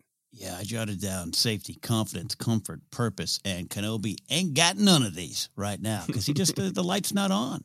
The light is not on, and I thought it was a beautiful, beautiful question uh, because you know again makes me think of of Han. That's not how the Force works. Uh, what a great uh, direct way to do it to address it there, and even you know before this, there's that great little exchange where he's a, a little grumpy Kenobi and, and the precocious kid, and he's just like, "People are not all good, Leia." And while that's a fact, and I think we're seeing Leia, Leia's not uh, all, you know, she's there's still some pieces to be assembled in this set here for Leia. She's all the foundations are there. She's still young. She's still learning. She's still growing. She's so smart, but also, you know, uh, could get them in a little trouble. And I, I just, so I like the lessons being learned from her along the way, but also this reflection back on Kenobi and how, he, you know, I don't think normal, normally he might have answered, yeah, you know, but we got to find the good people or we, yeah, there's bad people. We'll look for the good he's not in that spot. The lights are not on. No, the lights are not on. You highlighted this great line when she's flagging down Freck of, well, if we're on our own, we're going to need some help. It is this great, this great spirit uh, uh, that needs to reawaken in Obi Wan of of finding a little bit of trust, believing that other people are will help you, believing that you're worth uh, being helped or Mhm. or saved. You know, but w- within that, yeah, that this caution of who should we trust, and I think this is one of like the the most crucial things in the episode to me. Right, um, Mhm. we have this moment where they're they're getting they got to the location that H- Haja gave them, right? And Mhm. Obi Wan doesn't trust Haja at all, doesn't believe anyone will meet them. I love him barking, "People are not all good, Leia." And that line earlier of this is where he told us to come to. Classic grumpy Kenobi, right? Like you know, it's a total attack of the clones. Great job. You went that way, you lost him. You know, it's a million great James Arnold Taylor deliveries of grumpy Kenobi from Clone Wars animated series. Uh, and then I knew it. I never should have trusted him. Um, it, and Yeah. he makes his fateful decision where he so does not believe in trust or hope that if if he had had a little bit of that classic Obi-Wan patience and waited uh everything would have been fine Yeah. because we know later that Tala was like I was I was just Yeah. running late and he says in that broken way when she tells him that I I, I hadn't expected anyone to come Mm-hmm. and and this is the those moments for me where I feel like he is starting to realize how damaged he has become and how unable to trust or hope he is and that he needs to wake up and and it's a it's a uh, vital moment of of not being able to hope or trust because if they had just waited they would have got off the planet and it would have been fine. And all of the the horror that's unfolding is because at least partially he didn't have that moment of patience and hope. Yeah, Yeah, that's it's, it's where he is right now. I think that's a great breakdown of that there, and and and Leia and her uh, unbridled youthful enthusiasm, uh, uh, pushing towards hope as she often will. And I got to tell you, uh, this might be a side conversation. I apologize. Just hearing her say, "If we're on, we're on, uh, if we are on our own, we're going to need some help," and then flash to her saying, "Help me, help me, Obi Wan Kenobi. You're my only hope." Uh, Mhm. him, how how a little extra meaning for me a little bit later on. Yeah, and then yeah, Obi Wan even saying like, you know, uh, she needs your help, Luke. I'm getting too old for this sort of thing. Like, Yeah. yeah, it, it- Just you one know, it- moments. Connect to a million moments uh, uh, of great uh, uh, reaching out for help that Leia does. Uh, final thing for me on this kind of restored hope is I think the utter power, uh, how crucial the scene is when Tala Durith uh, takes them into this path, the Mhm. the linking systems, uh, where Obi Wan discovers that people are still helping, um, discovers that Quinlan is still alive. I think that's going to be a crucial moment in this whole series that is opening Obi Wan up to the idea that I've been alone on Tatooine, Mm. keeping my head down. I know Luke is important. Uh, I, I do have empathy for him. Uh, I, I I do care for him, but I am also just waiting for the right moment for him to train. I'm kind of losing perspective, uh, and he doesn't know that there are Mm. people out there still fighting. He doesn't know how much of his Jedi family is still alive. And I think Ewan McGregor's performance in this scene is masterful. Is it's like the the doors of hope is cracking open just a little bit when when he he kind of marvels at it at, Mm. at what's going on. And Tala says, "There's a lot of good people risking their lives out there." Mm-hmm. opening up that door of hope. Uh, I love that they picked Quinlan, um, partially because I love Quinlan Vos. Uh, you know, I, I, he's he was established in some Aurebesh text of a Jedi who was suspected to still be alive in one of the Vader comics. There's some great canon lore stuff there, but it's also like uh, Quinlan was one of the guys that Obi Wan rolled his eyes at. Like, oh boy, here comes Quinlan, Mm. and that might have been the brightest his voice has been this entire episode or the this entire show. Quinlan was here. Uh, and Tala says he helps now and again smuggling younglings. Again, getting back to that idea that Yeah. so much of this is about helping uh, the young. Uh, but you could just see everything opening up in Obi Wan. That oh, there's there's a bunch of people out here. Even an Imperial saw that what she was doing is wrong and is Yeah. risking her life helping people. Yeah. Quinlan's running around the galaxy, taking risks and signing walls. you know, and then the fact, uh, the quote that was etched on the wall. Uh, Yeah. only when the eyes are closed can you truly see. It has, of course, connection to Obi Wan's initial teaching of Luke on the Falcon of you know don't trust your eyes; they can deceive you. Uh, but to me, that's a quote about hope. Mm-hmm. That's a quote about a leap of faith. Only when the eyes are closed can you truly see. And Leia says, "See what?" And he says, "The way."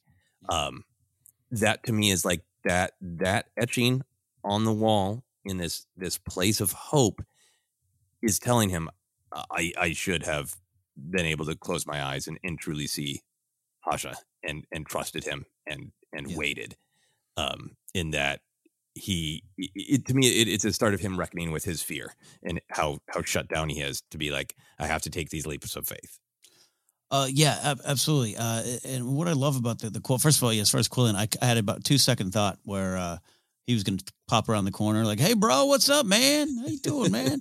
I'm here. I'm Quinlan. I'm surfer dude. I'm the big Quinlan Vos Lebowski. Uh, I loved that. Love that mention. It, it, it- it's very powerful, just in a name we all know, but exactly what you're talking about. And this, this quote, the only eye, uh, only when the eyes are closed can you could you truly see the way? I I just uh, and just you thought about the Luke stuff, thought about what Kenobi says later on. Then I thought of what that like actually means. Uh, when your eyes are open, you just you can focus on everything that's not the way, every anything that's not the answer, all the doubts, all the obstacles, all the fears. I think when you're just boom, I just imagine your eyes bright, popped, big wide open, and it's too much, and it's just too much. And I think of Qui Gon falling to his knees and and closing his eyes. I think of Obi Wan closing his eyes as he's hanging there as Maul's about to uh, finish him, and and and how you uh, how that just kind of tracks for a lot of the Jedi wisdom. Yeah, absolutely. And just a, a reminder that it, you know, it, it is frightening to trust. It is frightening to take risks, Yeah. but there's no way forward without doing that because you can't do everything alone. Yeah, and I love you highlighting all the little uh, missteps we've already seen three episodes in. Uh, I think you're right. Uh, it is it is so much more, and this is why I'm excited about the series continuing to push this stuff and tell the story of the idea of just Kenobi sitting in a desert going, "Yeah, I got a mission and I'm good," and now we're seeing just what that actually means. And I think uh, Mhm. that's where I'm having a lot of fun with the series so far. Uh, truly, this broken man, but we're seeing all the pieces and we're seeing them slowly come back together. Uh, simple stuff, and I'm just really enjoying that take on it. Yeah, and I, I think to me it is these building blocks of seeing Leia's uh, optimism and and forward movement and taking action. The way the way Tala said of like you speak with actions. Mhm. Seeing that people like Tala are out there, seeing knowing that people like Quinlan are out there, still not just running but still helping people. You can see how that would open him up to like, well, maybe I should do that. Maybe I should try to reach th- get through to Anakin, and eventually where he ends up of like, oh, there, this is not. um this is a noble mission. This is a great Jedi mission to watch over this child you know, you can see how Yeah. these uh, ideas would lead toward. I am entirely content watching over Luke. It's exactly where I should be. Yeah, look what happens with, with uh, Nari, the, the the first Jedi that dies. I mean, you know, this is think of that conversation. There's Kenobi going, nah, nah, nah, give up, give up, bury your sword, bury your sword, Bury your cost- sword and hide. Yeah, cost him his Yeah. life. Yeah. Yeah.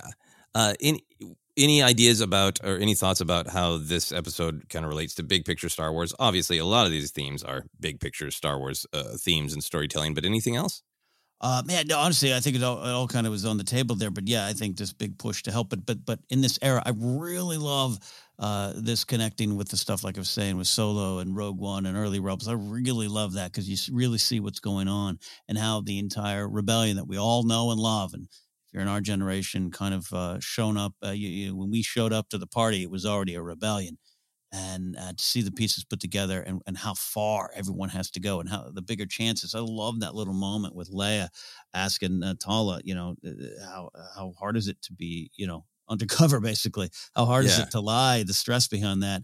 Um, I really was moved by that and what that means for Leia, who will have to be in the Imperial Senate and have to be Mhm. putting up this front, this front facing, uh, uh, you know, Mothma like face. Can't wait to see Andor and see that play out. Eh, but in the in, the meantime, she's got to help and use her position to help. I really thought that was a powerful moment and, and ties to the bigger picture of Star Wars. Yeah. Is it scary?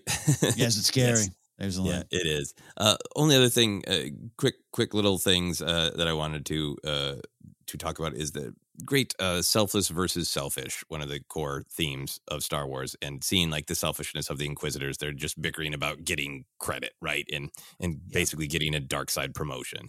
Uh, So we, have that going on, and then in contrast, I feel like kind of two, a couple of the real big moments are Obi Wan and Leia trading being selfless Yeah. to almost a dangerous level where they're both more concerned about the other getting off of planet safely. Right. Where I feel like that is ultimately like I think Obi Wan is overwhelmed with emotions, and maybe part of him does just need to run out there and, and see uh, what Anakin truly is. You know, He- it seems like he can't look away at first. Uh, so I think some of it for Obi Wan is this this just morbid curiosity need. Uh, but I think most of it is just about I'm going to fling myself in front of whatever Anakin is now to keep him away from Leia. Um, Yeah. And then when Leia's in the hallway and just like, you know, there, there's no way Obi Wan's going to be okay. You, I can make it by myself. You got to go back for him. Like, uh, Mhm. you know, Tala becomes this uh, this uh, ball they're pulling in two different directions it's- to, to and, and Obi Wan and Leia's uh, selflessness off. You know, Yeah. Yeah, I, I agree with that. I, I agree with your interpretation of that uh, of Kenobi. I think it could be for me a mixture of all of it, where I think it is a, a tactic. It is a take her on; she's more important, and I'm going to do what I got to do. But I wonder, I wonder if he if he had already, uh, uh, for whatever reason, had already been like, yeah, that ain't that ain't Anakin as Vader. We got to go. I wonder if he would have gone. You know what I mean? Both both decisions might be right for me. Uh, I'm just wondering. It's, it's a great big uh, why, and I, and I love I, I love seeing how that played out. And you're right, uh, the the selfish selflessness off uh, ends up hurting them. But hey, Yeah, you'd I love that do it's right. Yeah, no, I love that it's a it's a, a big, fascinating mess of emotions. It's not Mhm. like when he's looking at Right. General Grievous on Utapau and going, ah, yeah, if I Yeah. just throw myself in the mix, I'll distract him long enough. There's no, it's not the, ah, I know, I've got a ploy. It's not even Obi Wan on the Death Star being like, ah, I'll sneak off and I'll turn off the track, Well- you know, well- the tractor beam. I know exactly what I'm doing. It's like, how about me? yeah, yeah, yeah. Maybe we'll move it more to the the fight discussion. But but there's this big question of uh, the why of Vader letting him go that I'm just fascinated with, and it ties Mm. in a little what you're saying of this mash of emotions. How the fight is just so much more. I think if you told this story 20 years ago, i.e., if I wrote the fanfic script on it, I'd be like, it's Kenobi going, I must destroy him, and and it would be something entirely different. And even with Vader, it is I'm going to hunt him down and torture him, but it's not all that either and it's this mash, this basket of emotions you just described, and uh, that was actually one of my favorite parts of the episode. Yeah, absolutely. Absolutely love that. Um, fi- final thing for me in big picture is I think this has a great uh, thread of everyone matters. Um, that with the focus on Ned B, the loading droid who allegedly can't speak, and that Ned B kind of ends up being the hero of the episode. Very Uh, much. it, in in many ways. Uh, uh, great, everyone matters, and then the Imperials being so dismissive of poor Ned B. Yeah. Uh, Once again, Obi Wan being carried off on someone else's shoulders, right? Ooh, sick burn, Obi Wan, sick burn. Sorry, sorry. Yeah. On a droid, no less. He he's got to learn a little bit more droid respect, uh, Obi Wan. All right. Uh, unless you have any other big theme stuff to discuss, we're going to take a quick break and we'll be back. Yeah, I'm going to save a lot more for the fight and all that good stuff there. So uh, let's uh, get on down the road. Excellent. We will be back with more Kenobi in just a moment.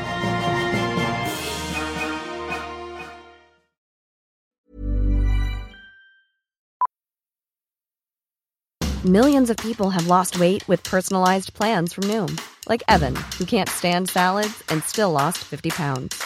Salads, generally, for most people, are the easy button, right? For me, that wasn't an option. I never really was a salad guy. That's just not who I am. But Noom worked for me.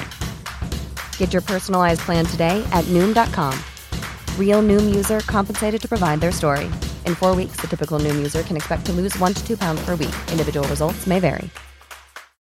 Life is full of what ifs. Some awesome, like what if AI could fold your laundry? And some, well, less awesome, like what if you have unexpected medical costs? United Healthcare can help get you covered with Health Protector Guard fixed indemnity insurance plans. They supplement your primary plan to help you manage out of pocket costs. No deductibles, no enrollment periods, and especially no more what ifs. Visit uhone.com to find the Health Protector Guard plan for you. Ever catch yourself eating the same flavorless dinner three days in a row? Dreaming of something better? Well, HelloFresh is your guilt free dream come true, baby. It's me, Keke Palmer. Let's wake up those taste buds with hot, juicy pecan crusted chicken or garlic butter shrimp scampi. Mm. Hello Fresh. Stop dreaming of all the delicious possibilities and dig in at HelloFresh.com. Let's get this dinner party started. Hi, I'm Daniel, founder of Pretty Litter. Cats and cat owners deserve better than any old fashioned litter. That's why I teamed up with scientists and veterinarians to create Pretty Litter. Its innovative crystal formula has superior odor control and weighs up to 80% less than clay litter. Pretty Litter even monitors health by changing colors to help detect early signs of potential illness. It's the world's smartest kitty litter. Go to prettylitter.com and use code ACAST for 20% off your first order and a free cat toy. Terms and conditions apply. See site for details. This is Paige, the co-host of Giggly Squad, and I want to tell you about a company that I've been loving, Olive and June. Olive and June gives you everything that you need for a salon quality manicure in one box. And if you break it down, it really comes out to $2 a manicure, which is absolutely insane. It's also so easy to get salon worthy nails at home with Olive and June. The difference between how your nails used to look when you did them yourself and now with the Mani system is a complete game changer. The best thing about Olive and June too is it's a quick dry. Dries in about one minute, lasts for five days, and full coverage in up to one to two coats. Visit oliveandjune.com slash perfectmani20 for 20% off your first system. That's oliveandjune.com slash perfectmani20 for 20% off your first system. Quality sleep is essential. That's why the Sleep Number Smart Bed is designed for your ever evolving sleep needs. Need a bed that's firmer or softer on either side? Helps you sleep at a comfortable temperature? Sleep Number Smart Beds let you individualize your comfort so you sleep better together. JD Power ranks Sleep Number number 1 in customer satisfaction with mattresses purchased in-store. And now, save 50% on the Sleep Number limited edition Smart Bed for a limited time. For JD Power 2023 award information, visit jdpower.com/awards. Only at a Sleep Number store or sleepnumber.com.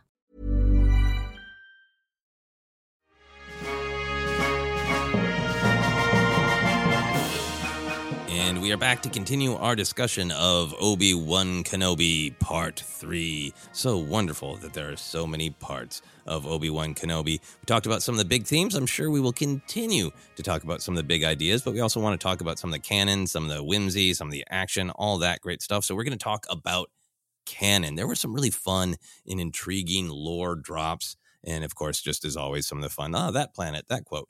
Uh, but let's start with the big ones. Obi Wan Kenobi has a brother, and the sound of a million fan theories erupted across the internet and the galaxy. Uh, I thought of you immediately, Ken, because I know you're Yeah. really always talking about that Return of the Jedi novelization, right? Where Yep, there was yep. a, an Obi Wan Kenobi brother. So, how did you feel about all that? I thought absolutely it's Owen Lars Kenobi, and and we're just gonna figure that out. They moved from Stewjon to Tatooine. No, um, no, but I, I thought about the same paragraph in that novel and had a good laugh. And then I had then a thousand um, 2015 Rey theories popped into my brain. right? If this had happened before, like, yeah, is anybody being like, no, there's still hope. She's a Kenobi. yeah, yeah, but fascinating. And, and, and you know what? I got to tell you where I went with it in the end, because uh, I did think about this a little bit. It's just, uh, you know what? Probably nowhere. They're probably on Stewjon. He, you know, John Kenobi runs like an accounting firm or something. And he's just, and he just, that's who he is. You know, maybe they changed the last name. Maybe Kenobi's something else. I don't know. Um, yeah. That's probably the answer to me. Uh, yeah, I get the excitement. If it, I haven't had enough time this morning to see if there are, you know, entire fan fictions of Obi Wan's brother, uh, Bobby One or Obi Two, uh, whatever it is, uh, that I, I, I get it being an exciting thing, but for me, it just has such emotional power of him saying there was a baby. I think I had a brother. I, w- I wished I knew him. Um, mm-hmm. and for me, that's the point. That's the whole point. The whole point is maybe he is. You know what? I think he is a, a bar owner. I think he owns a bar, a nice little uh, friendly neighborhood bar on Stewjon. I think the point is he's not force sensitive. He's not secretly somebody else's father. He's not this, you know, uh, everyone mm-hmm. matters, but he's not, you know, the, this person who is the the secret linchpin to a convoluted theory of, you know, Corky's birth yeah. uh, rights. Um, I think it is he, he is just Obi Wan had family too, and Obi Wan's destiny led him here, and Obi Wan's brother ha- has a different destiny, and yeah, th- that to me is is the value.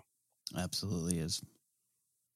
All right, any more Obi Wan brother thoughts before we move on? No, no, no, no. We'll, I'm sure we'll get a we'll get a lot more in that soon. Okay, well, maybe uh, season two of Obi Wan yeah. will just be uh, the Kenobi family reunion yeah. on Stewjon. That's not at all risky these days. Uh, move on then. We already acknowledged it, but we want to discuss it more. Quinlan Vos lives. He's alive, active, helping younglings 10 years after Order 66 and signing walls about it.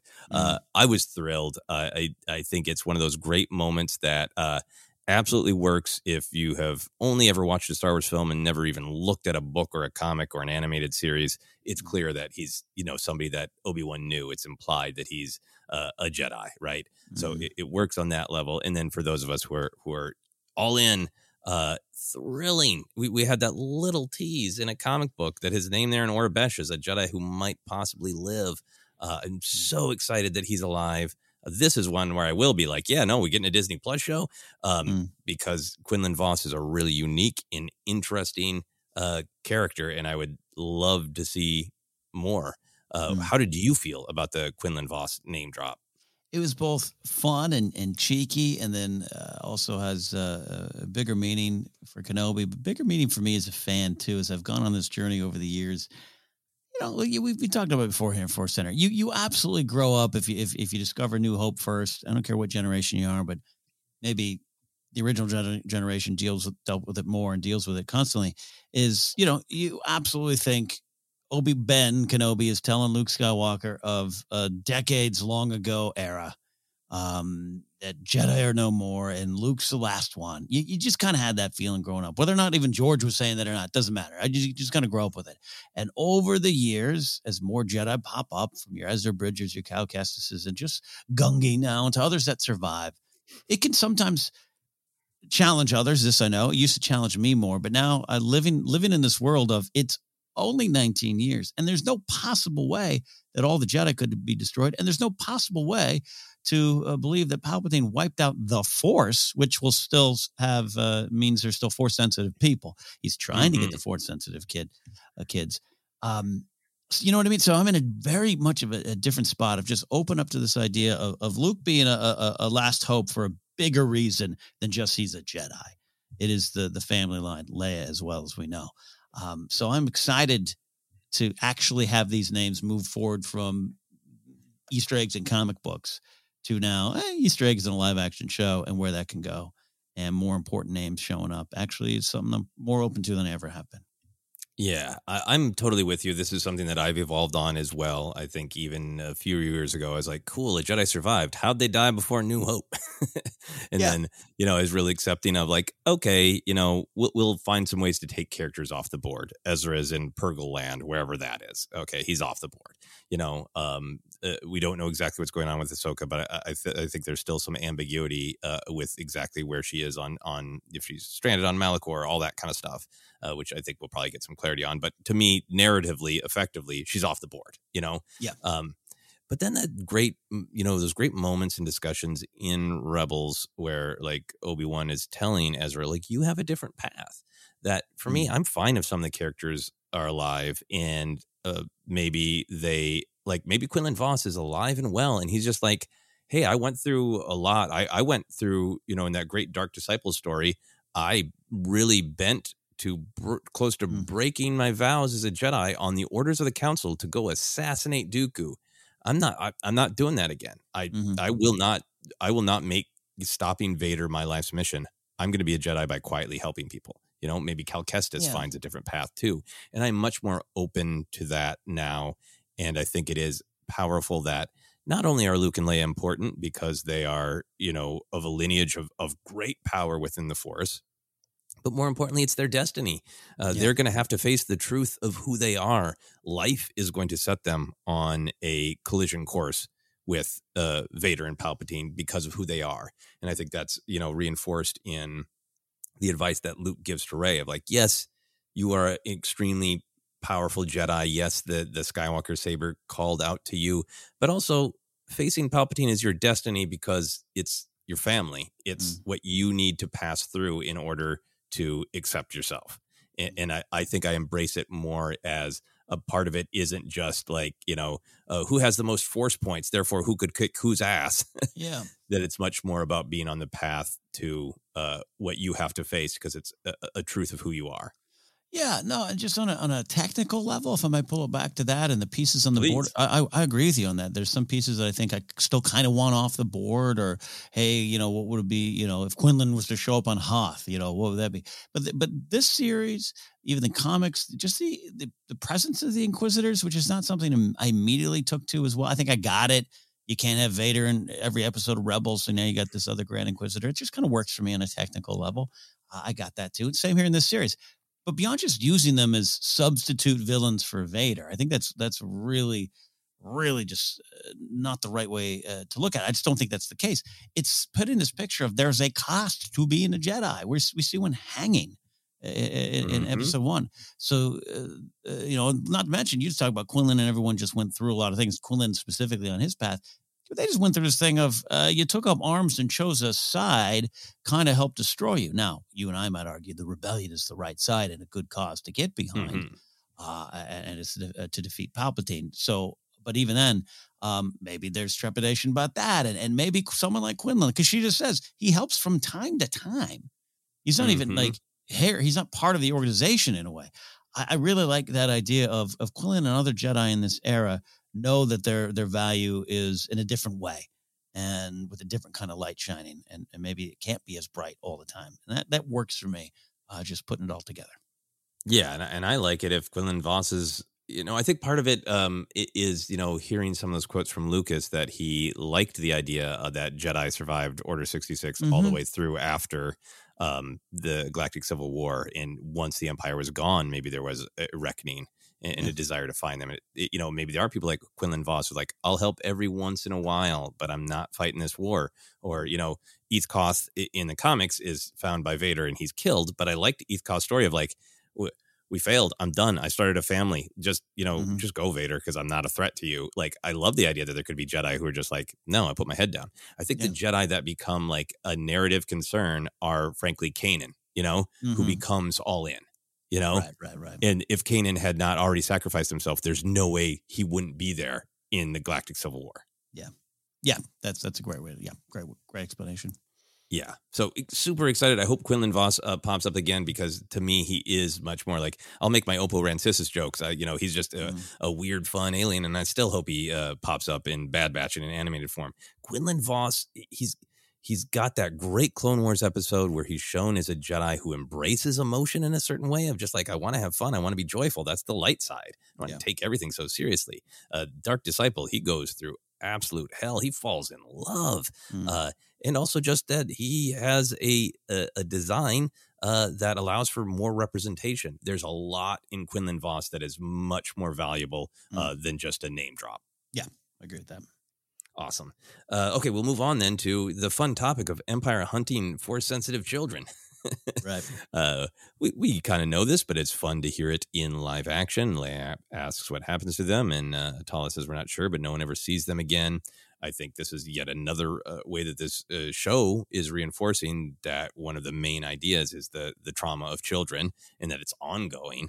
Um, it's not just Order sixty six and Leia. It's it's going on throughout the galaxy. I think that's part of the, that you know horrible moment where uh, Vader snaps uh, that neck so brutally. Is again you know knowing uh, that that that trauma is a way to draw out Obi Wan or to keep you know people in line. It's, it's awful, but it is so present uh, about you know what this show is wrestling with is a way forward from that. Um, and I also just like that. Yes, this is a part of the Inquisitor's story. I feel like that's a little bit of what the, this Yeah. is in the episode for. Where we're not sure, but no one ever sees them again because they get tortured to become Inquisitors. Feels like a little bit of the answer. Yeah. Uh, but there's also that connection to that great Clone Wars arc uh, where uh, Sidious hired Cad Bane to to uh, steal the holocron, find the children, brought them to that facility on Mustafar, and he was going to try to link all these force sensitive children together so they could uh, see the future explicitly, so nobody could ever Yeah. surprise Palpatine. So there's also that like, are they following up on the Clone Wars episode "Children of the Force"? Uh, Yeah, I had that. I had that thought too. thought of those, and just I like it on this level of. Uh, first of all, it's really it's it's, it's dark stuff, and even the way Tala plays it and Derv plays it, it, it's really sad and tragic and dark. And then they focus on Leia here and that added damage, uh, added weight to you know if they were to discover that. Um, uh, but man, it doesn't it just keep fueling the fear of Palpatine, knowing that his hunt is not over, right? It's just this idea of I can't stop. I hear your favorite line of the Jedi, relentless, but it's almost like the Force is relentless. It just won't stop producing Force sensitive kids that might go to the light and might defeat me one day. It's all this kind of paranoia of uh, this uh, Mhm. quest for power behind Palpatine. Yeah, yeah, and, and it ties into Reva's story so great that this is Mm-hmm. ongoing and all that. So, a- any other thoughts on that before we move on to some of the more surface level stuff? No, no, no. Go on. Uh, well, I guess this is not surface level. Uh, I wanted to acknowledge this and see what your thoughts are. I really liked that Obi Wan's language of remembering his family was very similar to the language that Leia uses uh, with Luke in Return of the Jedi when Luke asks about their real mom, mem- uh, their real mom. Uh, Obi Wan says, "I still have glimpses, flashes. Really, my mother's shawl, my father's hands." Uh, when Luke asks if Leia remembers uh, her mother, Leia says, "Just images, really, feelings." So there's it's not the exact words, but there's a sort of a rhythm to them into the motion of them. What do you think about that? I think it's some great emotional canon, if not just some actual force flash canon, whatever you want to call it. Uh, I thought it was really beautiful in so many ways, many of the ways we already discussed. And and you mentioned too, just Obi Obi Wan kind of saying, "Yeah, I have a brother. I don't know what happened to. I'd love to see him again." And uh, we know what's in store for Leia. Uh, but also, I, I- I just, it was just a sweet. It was just a sweet use of that to me. Powerful, powerful, but just also very, very sweet. It absolutely made a lot of people think of that uh, bridge in Endor. Yeah, yeah, and I think just there's so much in this uh, show that's doing a great job of just showing uh, Leia as very intelligent, but also just very intuitive, and Mhm. uh, that she is slowly opening up to that all Yeah. these you know intuitive ideas. And does she get home from this mission and really think about her mother and you know get these images, these feelings, you know, Yeah. after not like Obi Wan taught her to do it, but just Yeah. like yes, you know that that is getting herself into that intuitive place of like I, I don't need to be. It seems like she just gets a lot of pain from thinking about what her Yeah. who her parents were, who her biological parents were. Yeah. Because this opened her up to like letting her mind drift and letting her feelings drift and receiving some images of a of a sad, kind, beautiful woman. Yeah, I can follow you on that thread. Indeed, I think that beyond just the emotional pain, a little physical pain, whatever you want to say, it, it is definitely her kind of working through it there. And you're and you're right. It is not. That she doesn't get home and go. Well, Obi Wan taught me you just press X and R one and you get force memories.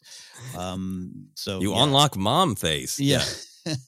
but I, I I thought it was extra powerful, and I've already seen some of the discussions around the the, the Leia character of, uh, hey, is this is this kind of her force skill? And we kind of talked about that. One of her four skills, if you will.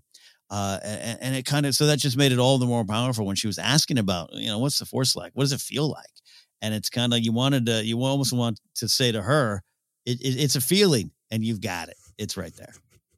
Yeah, no, and that, that that's a great moment of tension for Obi Wan too. Of like, uh, how much do I open the door for her? You know? Uh, yeah, yeah, yeah, absolutely. When he's so anxious to train Luke, and like, you know, well, uh, you know, got me thinking too. This is headcanon territory. Headcanon, spoiler, headcanon territory of just, you know, we, you got on one side him and his desire to train Luke and his feeling he Luke's the chosen one after a while. Whether or not he's at that spot, you know, we'll find out. And then the other desire where Leia has to hide that more, right? You, you don't want mm-hmm. that. You see what's going on. That's she's got to play pretend in a lot of ways, and, and uh, having some visible and uh, you know recognizable force skills would not be good for her. I, that that's a good canon question that I was wondering about. I wonder if a part of this journey is, you know, obviously Obi Wan is seeing how amazing Leia is, right? Yeah. Uh, and then that raises that question of, you know, how does how does Obi Wan end up, you know, holding Maul as he dies and says saying Luke is the chosen one, mm. and I kind of feel like Obi Wan is seeing the that Leia has a path, right? Uh, that the way he turns to her is like you're a you're a leader like your mom. Mm-hmm. And then when when uh Leia's asking about being taught how to shoot and Tala's like, you know, she's going to be a fighter and he's like, yeah, I think so. yeah, yeah. Uh, that he's seen uh, uh, how amazing Leia is, but he's seen the path that she kind of ends up taking being a, a, leader and a politician um mm-hmm. Mm-hmm. and not as much of, you know, the Jedi path. Yeah, and look, we cer- certainly not suggesting that Kenobi's choosing this for her or that she has no choice in Mm-mm. this path. But I'm just, I'm just saying, I'm just wondering a lot because again, I think of Empire. Uh, you know, when Dagobah's Luke's flying away, and that boy was their only hope. Uh, there is another. Um, it's he clearly knows of Leia's existence at this point, so I don't, I don't want to shortchange Leia. But I even, even looking at some of the, not even necessarily the Rise of Skywalker beat, which was more about uh, Kylo or Ben and uh, Ben Solo and her training being um, you know, changing the path of her training. But even in the Bloodlines uh, novel, some of those novels of, of Leia just kind of realizing she had more value elsewhere. Uh, I never want mm-hmm. to, that to dimin- diminish Leia as a Jedi or, or as a uh, second part of this because this this show's definitely. I mean, Bail has absolutely said it. She's just as important as he is. I, I, I like this idea you're talking about. I'm just it's more of wondering aloud of of of you have one side is the boys like Anakin, and then like Padme, and and, and if and if Obi Wan's thinking, man, if Padme had stayed alive, a lot might be different, not just mm-hmm. for Anakin, but for the state of the galaxy, the government, in our fight. So I, it's food for thought more than anything. Yeah, I only ever mean it as a a compliment to Leia yeah. in that we have these moments in canon where Leia has the agency where she chooses. Uh, I'm not yeah. going to follow the Jedi path. I think I'm better suited for this other path, mm-hmm. and that it would be interesting to me if if Obi Wan perceives uh, what her choice is going to be. Yeah, hundred percent. Yeah, no, absolutely. Yeah. Uh, so then from there, there's a couple uh, little fun things. Uh, the subtitles uh, label one of the troopers that capture Obi Wan and Leia as a female voice. Uh, we have read about in a lot of uh, published stuff. women stormtroopers. That was great to actually hear it in this episode. Um, any thoughts on that? yeah, yes. the First Order does such a good job of that. I almost took it for granted. it was like, oh yeah, yeah, yeah. But no, I absolutely love that. Yeah, and then a couple of the little drops. Uh, the thing that they are mining on uh, Mapuzo is Vintrium. Uh, that I looked up is from a Clone Wars online massive multiplayer game that ran from 2010 to 2014. yeah. And the next planet on the Rescue the Jedi stop that they're trying to get to, Jabiim, is a planet that was from the EU, uh, established, it looks like in Republic Comics, used a bunch of places, and then uh, used in modern canon in one of those Star Wars Adventures comic book runs. Uh, I bring those up partially because I, am really uh, interested in the credits that, you know, say Pablo Hidalgo is uh, the uh, the lore master. Right. And I think he does have an instinct to, hey, if, it, if, if it's just a little detail and, it, and it's not narratively substantive, hmm. I'm going to go for deep dives. yeah, for yeah. fun and to make people feel included. Yeah, no, it works out. Yeah, he's doing some good lore advising indeed there. Yeah. All right. Any other canon stuff for you? Oh man, yeah. Okay, yes, I have a couple. Um, just just the, the it's it's uh, not so much the canon connection, but this canon canon revelation of this this path, um, and and all roads leading to Jabiim on this path, at least from here on out. I just love that. I love that room, the wood, the organic. You and I talked about that in the Mm. trailer, even, um, Mhm. and how it's behind all this uh, this droid repair center is this cabin. cabin in the woods underneath there. Really love that. That worked for me. Um, I love seeing um, Leia's this firsthand exposure to to the a world being stripped by the Empire, uh, Mm. and especially when you go read uh, Leia, Princess of Alderaan, and how that kind of becomes one of her missions, and and and realizing that that's not a good thing, and using her position to help others and help these worlds. So it works on a lot of the big thematic stuff. You know, I were talking about connections and the oppression of the Empire, but for Leia to be like, "Why? Well, I thought the Empire was, uh, was supposed to help. Your dad is." and his, your dad's using position power and, and your mom as well and, and you will too and here's what the actual result is of those false words from the empire i like that a lot Yeah, I thought it just sort of lore and canon wise, it lined up really well with Leia, Princess of Alderaan, where you know Bail and Breha are trying to guide her toward leadership of Alderaan, guide her to being in the Senate and to make a difference as much as it's possible in Palpatine's empire, and trying to keep her at arm's length from the actual rebellion. Yeah. Uh, so I love that it lined up of like they're teaching her all these valuable things, and they're telling her, uh, "Hey, a little bit like Luke told Obi Wan a half truth." They're telling her uh, arguably a half truth of like the empire is supposed to help people mm-hmm. doesn't always work so your dad's working really hard in the senate yeah. to make sure the empire does what it's supposed to be doing uh, and now she is getting to see firsthand it's not you Yeah. know It- it- and that's just going to fuel the way that we meet her in Leia, Princess of Alderaan. Of like, I know that things aren't right, and I want to do something about it. Let me in, parents. Yeah, yeah love that love it Yeah, absolutely great, and great, great to see the Jedi symbol etched in wood. I absolutely adore that. mm-hmm. totally Uh, all right, let's move on then to some action. There was a little bit of action in this episode. Uh, what were some favorite action moments from you? Uh, you know, I'll start with this. Uh, getting back to uh, you know Fortress Inquisitorius, there, uh, whatever officially it's called, I forget. There's a lot of Atoriuses in that- that title. Uh, Reva, power walking, great music, great villain stroll. Look, here's the thing: we all at one point in our lives want to walk into a room like a badass with a cape. who people fear and respect. All right, deep down, maybe you don't always live in that spot, but sometimes you want to stroll across the command deck like Vader and have everyone in the data pit look up at you with a little bit of fear. All right, and I just thought that she owned it. The music was great. Natalie Holt uh, doing a great job there. So it was one of my favorite little action moments. A power walk. Yeah, yeah, no, I really, really liked that uh, power walk, and it was great to be able to see the fortress uh, as Yes. well, uh, touring uh, through her perspective. Um, I think for me, one of the first uh, big action moments was that great point of view from the probe droid of Obi Wan slowly raising his head and y- that tension of like shoot it, shoot it, Obi Wan, and only when it locks confirmation, uh, you know, the, the great point of view shot of of blowing it away and the transmission ends. Uh, it's a great bit of action, but it's, it also just had that like you know, and and a hero shall shall return, a hero shall rise. It's not that triumphant, but it is like Yeah. Obi Wan. Yeah, he's trying to stop it from happening, but it is Obi Wan showing his face to Vader, showing his face to the galaxy. You know, the confirmation that he's alive. Yeah, absolutely. He's getting there. Yeah, so I really love that one. Uh, also in that fight, this is just some classic uh, nasty action in Star Wars. Uh, I always love troopers being shot and falling from high places. It wasn't that high that that uh, trooper fell, so it wasn't going to be that thrilling until the trooper was bisected by lasers. Serving up a good old slice of Stormtrooper. Yes. One. I'm not here to celebrate the brutality, but it was wonderfully brutal. No, and this is what we always talk about is like we want to we want to talk about the meaning of the violence, but then we also want to just say yeah, yeah, but it is an action adventure show and this Yeah. is a part of it, you know.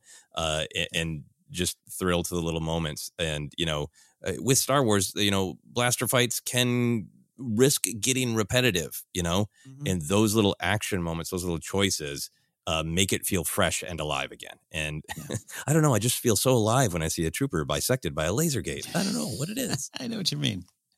I had one of those "Doo" moments when it happened. Yeah. Uh, other moments for you. Just look, Kenobi using his blaster, which you know was from uh, a little bit of a, a beat from the trailer, right? Um, Mhm. But it was just, it It was just you talk about the, this bushel of emotions that's going through this entire episode. It was it was both pr- proactive and and and and fearful and, and messy. Uh, it, it was dangerous, but it was also noble. It was, it was a little bit of using it for defense, but it was also kind of flailing. You talk about all the the broken pieces of of, of hope that Kenobi's got to put back together. That's kind of the why of it. But it was just also kind of like he's even last uh, last episode, just like hey, he's he's got a blaster, he's going to fire. He's not going to have a pithy comment about it yet. He's got to do what he's got to do, and it's a little messy, but it was, it was a good shootout. And uh, I, like you know, like like you said, that probe droid's uh, zeroing in on him, and you kind of know it's coming. And even if you're smart enough to remember that shot from the trailer, you're like, oh, we've got a fight coming. But to actually see Kenobi, um, uh, you know, showing his skills, I, enjoy it a lot. Yeah, yeah. And did you like the moment where he uh he frees Leia from the trooper? Mm-hmm. Yeah, absolutely did. It was uh, it's, Yeah. uh, yeah, yeah. Obi Wan shot first. Obi Wan shot first. Nice, nice. Uh, uh, for me, everything else I have to talk about is the fight. So, are you ready to to go there? The only thing I'll say, a couple action beats. Let me just say that one of them is in the fight, but Indira Varma's turn, her first shot, I really enjoyed that. Uh, yeah, Hmm. not unlike uh, even Hux and you know an off-camera blaster and, and playing with that tension. Totally get that if it's not your favorite because of that out there. I just like it. I'm a big fan of hers, and I was totally on this like she's going to be a good Imperial man. I like my Imperial officers. We got Ellaria Sand and the and have her be yes an Imperial officer, but the turn it did catch me by surprise, and I love seeing her play this uh, this character. So I love that first little bit of action from her. Yeah, I admit I did a little bit of a trailer, you know, deep dive rewatch and, and looked at a little bit closer. Um, and even on our last episode, I was like, well, maybe it looks like Tatooine. And I went back and looked, like, no, it looks like this must be what Mapuzo looks like because there are more hills. There's a little bit of greenery. And I looked at the shot of Indira and I looked at the shot of uh, Obi Wan flipping the trooper and firing with the you know crash probe right in the background. I was like, okay, so I was expecting some of this, uh, but it was so great because she has got such that imperial gait in Mhm. her walk that I was just like, all right, he's going to meet that imperial. It just never occurred to me that she would be uh, a- an imperial who is secretly a rebel. Yeah, I love that. And what are other? You said you had one other moment. No, no, that, get into that, big uh, she, she had some action uh, moments in uh, in the fight, but we'll put that all Hmm. in. I just like her uh, little uh, sniping of the stormtrooper. Okay. Yeah. Oh, yeah. No, that's absolutely great. Uh, yeah, she had some great blaster acting. Yes, she did. Yes, she did. and then really, really choosing her uh, her target to to Mm-hmm. increase the flames. Um, a part of the reason that I just had to rewatch the last 10, 15 minutes of the episode was um, that might be one of the coolest lightsaber ignitions that I have ever seen. Uh, you know, the the Luke catching uh, his new green blade and igniting it in that little look of satisfaction before uh, flying in to rescue his friends. Great, great, great. Uh, we had so many questions of Mhm. how Obi Wan was going to ignite his blade. Uh, the the ignition in Twin Suns Rebels episode when he knows that Maul has figured out he's protecting someone. Oh, great. So Mhm. but but then you get to the Clone Wars and there's some like, well, yeah, no, they're they're just igniting every every five seconds. Yeah. Um. So how is this going to be made to to be a special moment, right? Mm-hmm.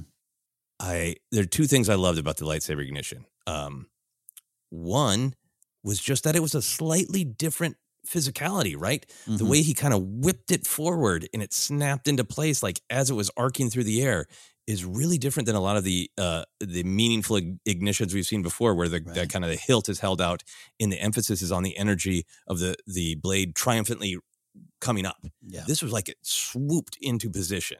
So it was like a really different physical motion that's going to become a great gif. Uh, the next time I hold a, a, a large cylindrical object, I'm going to do it. That it's a it's a playground lightsaber ignition with a different like flavor and energy.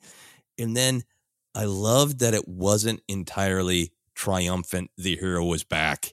It was a uh, it it was this mess of emotions that Kenobi is in, but most of it was fear, right? Mm-hmm. It was I have to ignite this because that blade might be coming from my sec- my neck any second, and I don't know. It was a horror movie. It was a a grab any weapon that's nearby, uh, which I I don't mean that because he has a blaster. He, he chose the lightsaber on purpose because you know he needed it, but it had that sense of desperation, not this triumphant. The hero has returned, and I kind of love that the first ignition came when he's still on steady instead of the like I I've worked through some of my stuff. I'm centered. I know what I'm doing. Vroom.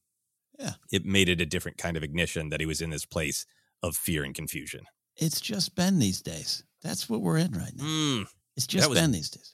that was a Ben ignition, not an Obi Wan ignition. Is that what you're saying? Yeah, because look, there's also first of all, you and I just talking about on Force Center here for the last month or so.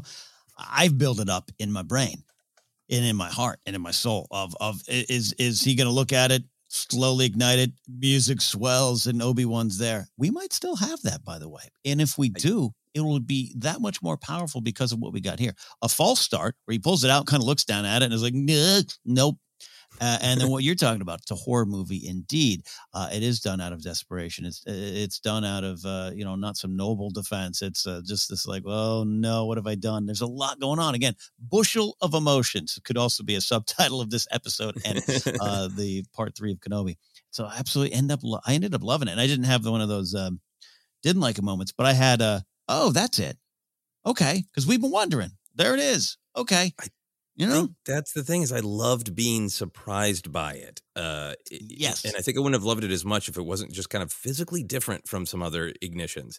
Uh, but that it's like he he's kind of trying to hide, and uh, you know you cannot run Obi Wan, and it's almost like he doesn't decide. It's almost just sort of like instinct and fear, right? Yeah. Uh, and then it immediately followed by those great uh, horror movie shots of him turning, trying to figure out where the attack might come from, and the great sound design of having those incredibly loud, beautiful lightsaber whooshes. Like it was Mhm, mhm. classic. Like let's really pump the volume on that uh, to show that he's spinning, that he's not sure where the attack is coming from.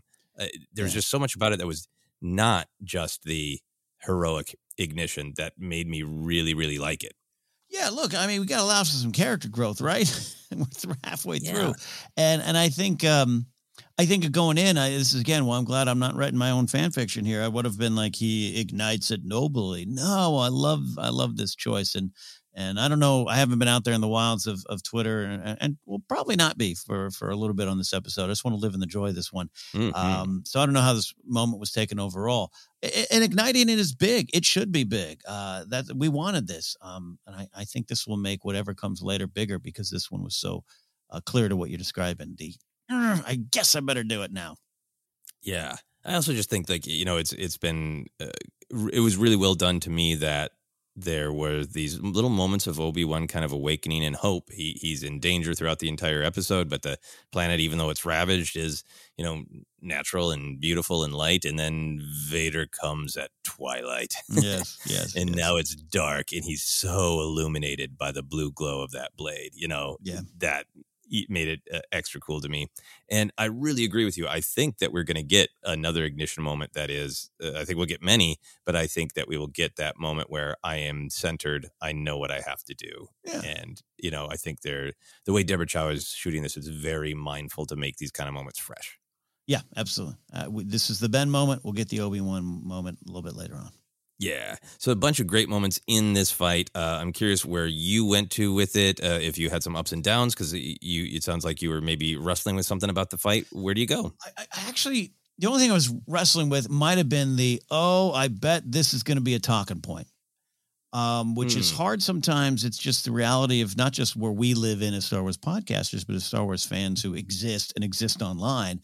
You can sometimes um, see things that you're like, oh, I wonder if uh, ten thousand people are going to say this, and.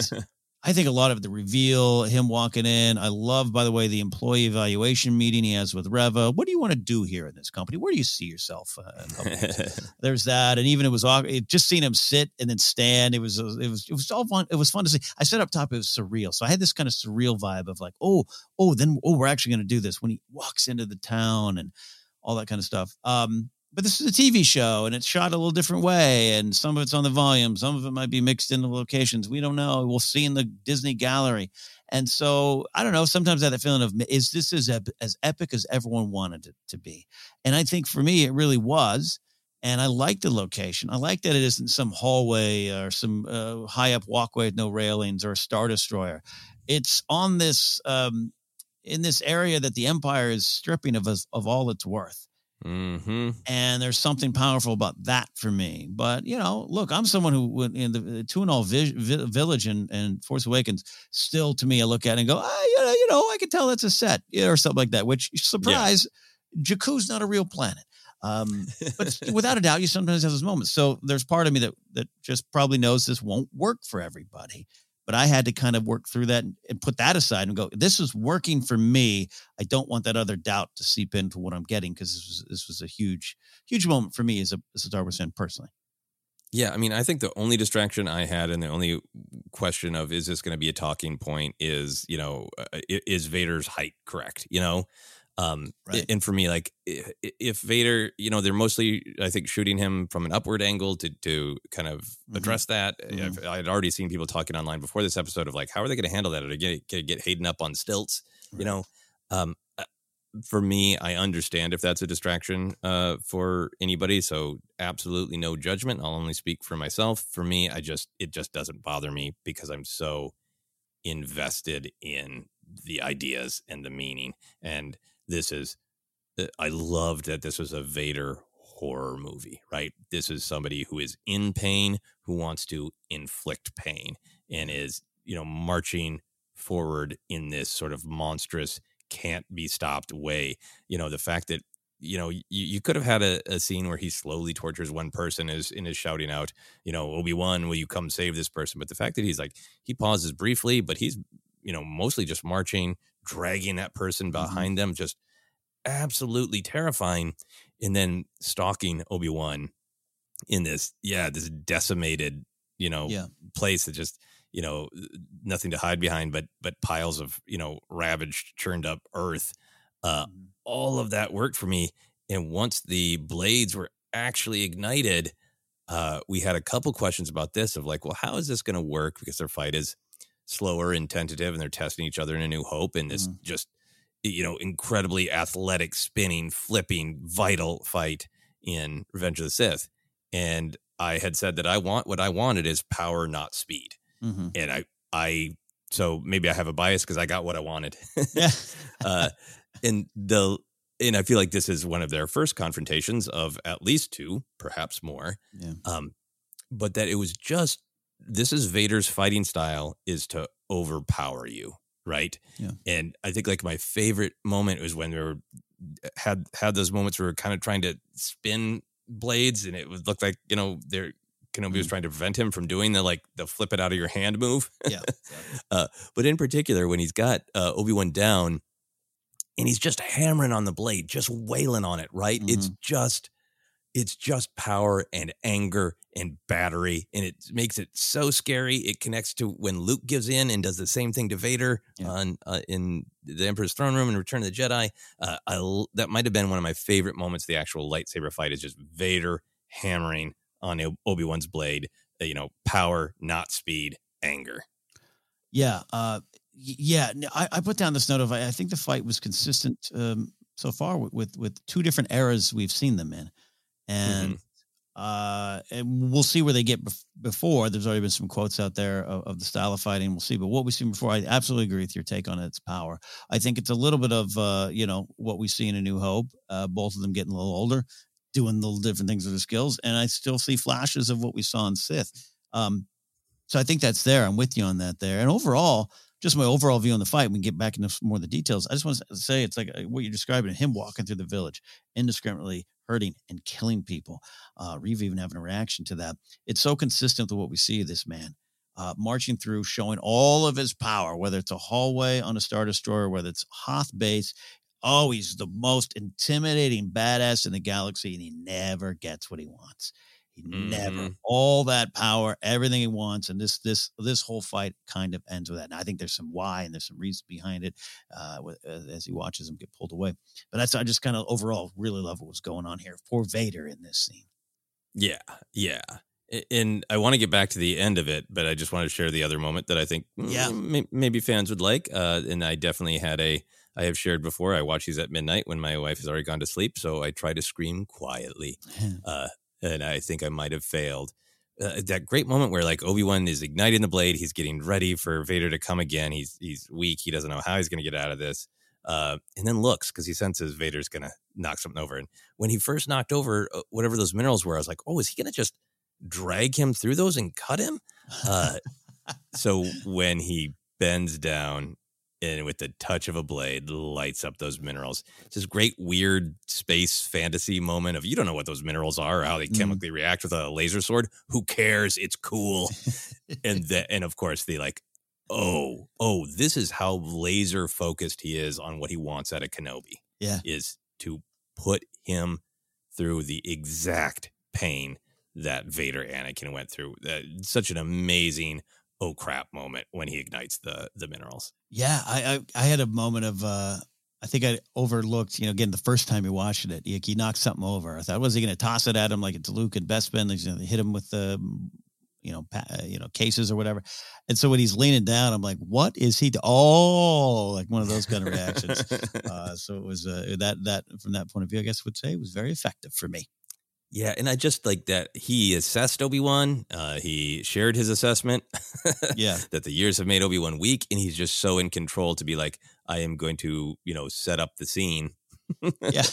Obi Wan is such a non-threat to me right now. I can slowly set the stage for uh, my little drama uh, and pull him into the flames, which is visceral. Yeah, I I, I got to think the part the part that is Vader has been sitting around for these last ten years, a la Cersei Lannister dreaming up of ways to kill her enemies, just sitting around going, "What if I was like, okay, what if I get him in the water? Okay, what if I get? Oh, you know what I'd like to do? I'd like to burn him." Uh, there's that part of Vader that's not uh, not done thinking about that, you know. Yeah, this is a part of Anakin that can be very, very direct. Uh, no nuance. No, no. uh, to make you feel what I felt. Yeah. So then uh, he, uh, Vader releases um, Obi Wan with with a force push. He's burned him a Mhm. little bit, and he's gonna he's gonna take him back and and torture him uh, slowly to his delight. Right. Mhm. Uh, and then we have Tala coming in with the with the save, uh, igniting even bigger flames. We hear uh, if you watch the subtitles, the stormtroopers are saying like, "I can't see," Mhm. and things like that. So the stormtroopers are taken care of. But yeah, it really does invite after everything we've just seen from Vader. He can't put both hands out and and wash those flames away. He can't just reach out and crush, uh, you know, NED-B's head. Um, yeah. Did you feel that then? It sounds like from some of the things you've been saying that you felt like Vader's letting him go for now. Yes, I, I think I think so. This is my interpretation. Uh, this is not a Wikipedia checklist at all, uh, and and the story's not done. And I'm not expecting next episode Vader, you know, fires up the old Palpatine hotline and says, "Yeah, I couldn't do it. I just couldn't do it. I saw him there and had a you know pang in my heart." But I think there's that bushel of emotions you and I keep talking about. I'm not sure why uh, he let him go. Um, but here's what I like about it: Th- this fight and this rematch and, and any that's to come, it, we've talked about it here before. It, it's just so clearly more than a physical confrontation, a physical domination, a fight to the finish. It is so about their relationship. It's so about their shared history. It's so about the blame game and the shame game. And this again, this isn't a new topic to us here, but to see it right Mhm. there, it drove drove it home for me. To the reflection of the flames in his eyes, other Mhm. than just you know, hey, maybe by the way, he doesn't want to walk through fire again. maybe he's like, There's a little bit of that. hey, ouch, babe, don't want to do that again. Um, and and maybe there's that, and then and then and then maybe there's just like who knows what's going on inside him.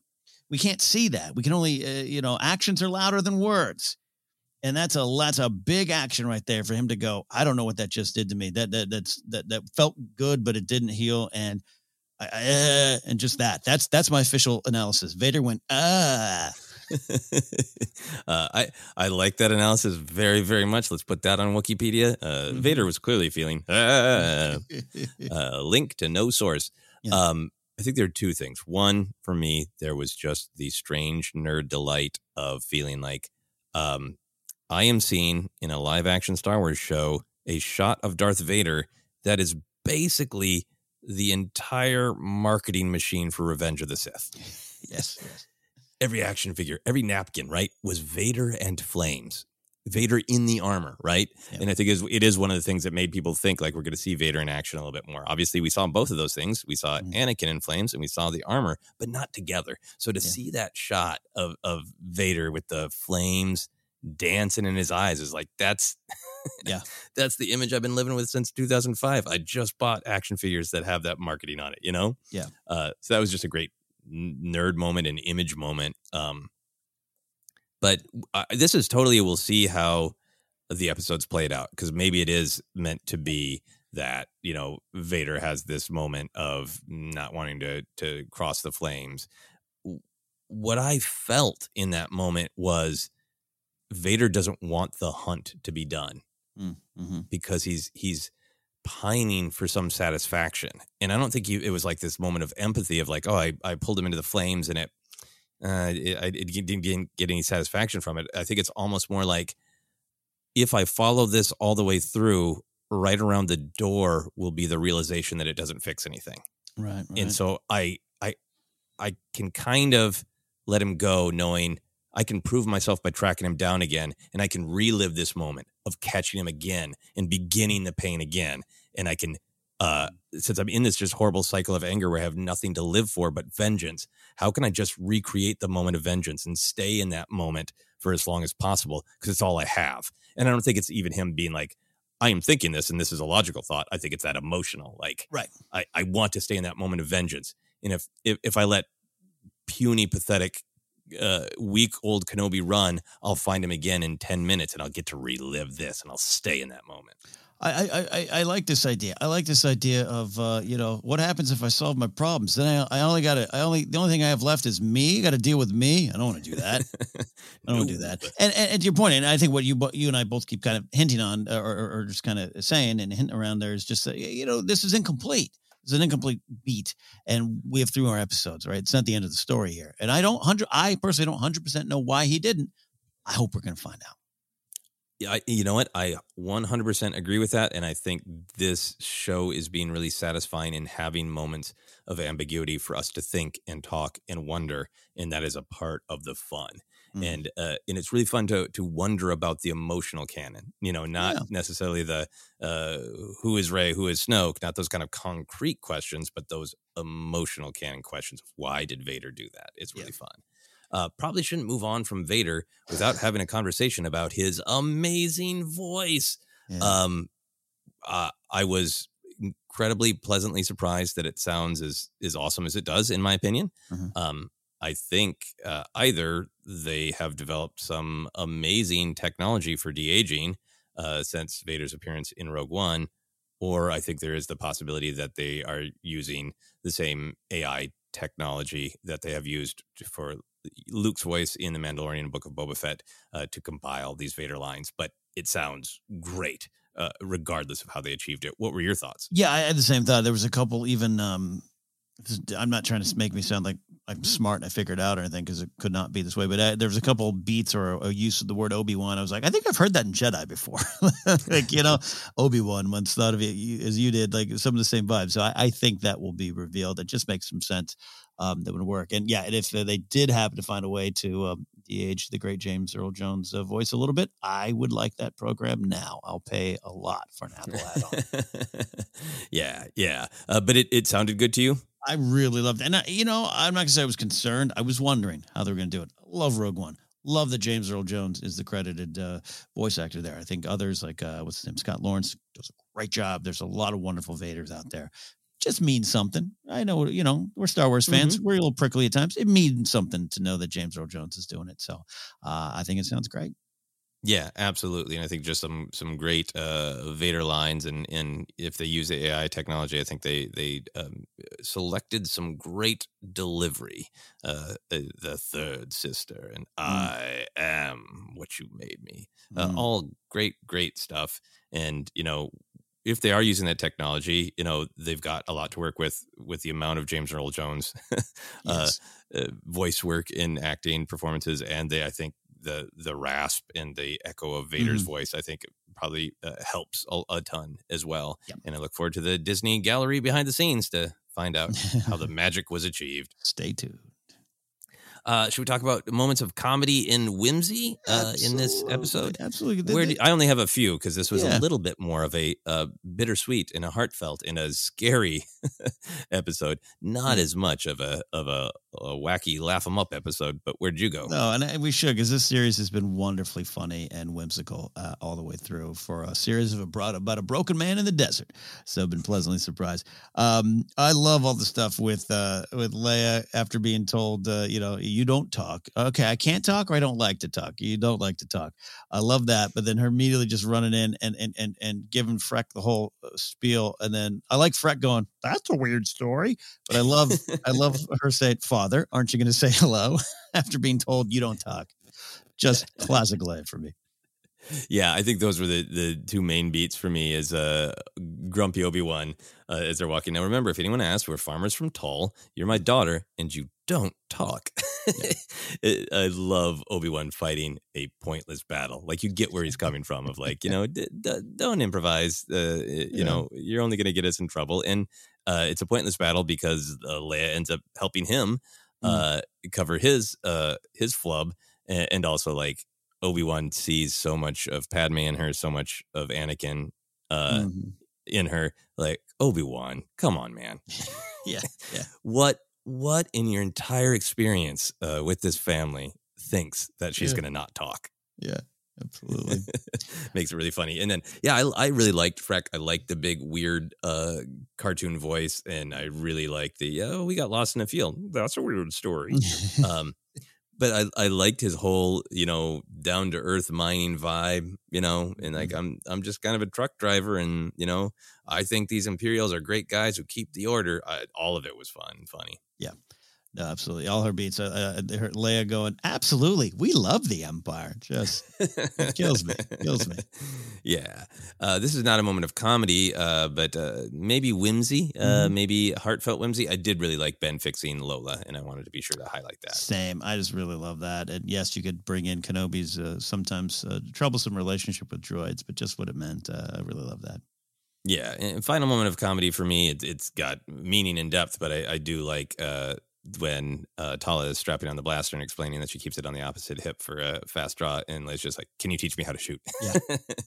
Oh, look, there's so many wonderful building blocks for Leia, and I'm so on board for this. And and I know others might not be. Others are uh, generally happy. Whatever. I, I I just I'm so on board for this. And and even Leia meeting the loader droid NED-B, and just being like, "Hi, this is my droid," and this and that, and the way she treats everybody, it's it's just uh, again a, a consistent. But I just say the building blocks of what's to come, and and it, it works really well. And and I think often of Padme, who was in uh, you know uh, local government uh, so young, and then. Um, gets uh, elected so young like it just it just tracks truly her mother's daughter in a lot of ways yeah. What if he wants to say something? Yeah. what if he has something to say? It's so good, so good. Uh, all right, is there anything uh, that you wanted to address that you weren't sure about or didn't like? No the biggest one is i i, I just uh, i understand uh, you know these shows are thought, shot in a different way i cannot wait for andor which seems to be shot in a maybe more practical way and a bigger scope and uh, if there's any of the conversation i don't even know if there's a ton of that conversation out there uh, and I aim not to find out. But I had those those reactions too. I've had that reaction since Mando one. Um, uh, the volume. You and I were having a great conversation with Alex Backus on the floor of the convention, uh, just about you know just shooting and set up the shots and foreground, backgrounds, and how they're learning to use the volume bigger and and and and better every time. I can understand the Vader fight. I love where it was set. At set. Uh, it might seem small. I just think there's so much at play in it. I just so I just want to put that out there and, and continue to try to address it if that's any kind of uh, obstacle for anyone. Uh, I understand, but uh, look for the the why of the fight, and you might uh, get more out of it. Yeah, I would also say for a little mini Star Wars counseling about the Obi Wan Vader fight, this is just the beginning. To quote Count Dooku, I I was happy that it wasn't this massive scale fight because it it is them both testing each other. It's Vader vengeance, but Obi Wan just trying to survive and, and draw him away. It's not Obi Wan with any goal or, or agency other than to draw him away and survive. Yeah. Uh, if that, you know. And I feel like since it happened in the third episode, I think it might be have been a choice to make it cool, really cool, but to play a little bit more of the horror movie angle a- Mhm. and, a little bit more of the tension and keep the actual fight a little bit smaller because we're building to something much, much bigger. Yeah, uh, hundred percent. Again, the story is not done.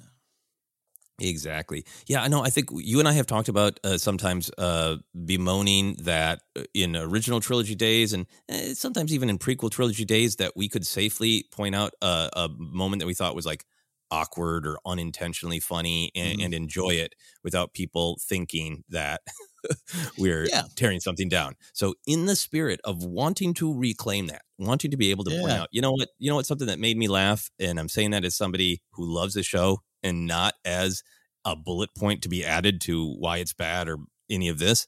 Um, I loved Vader's castle. I love seeing him in the throne. I love seeing him, you know, have to put on his limbs to take a business call from Mm. Reva. Love it. Uh, that that image of him looking out at Mustafar and just that kind of angry strip of glaring red is his office window. That's his corner office. Loved all of that.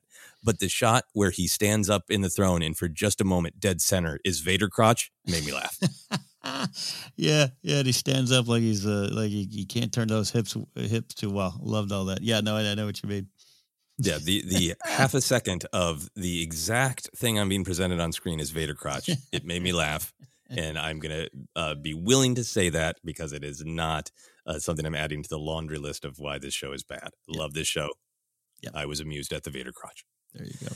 Is there anything that we haven't touched on that you wanted to? Uh, I, we we ended up doing an even longer episode covering just one uh, episode than we did last week with the two episodes. But there's so much to talk about in this.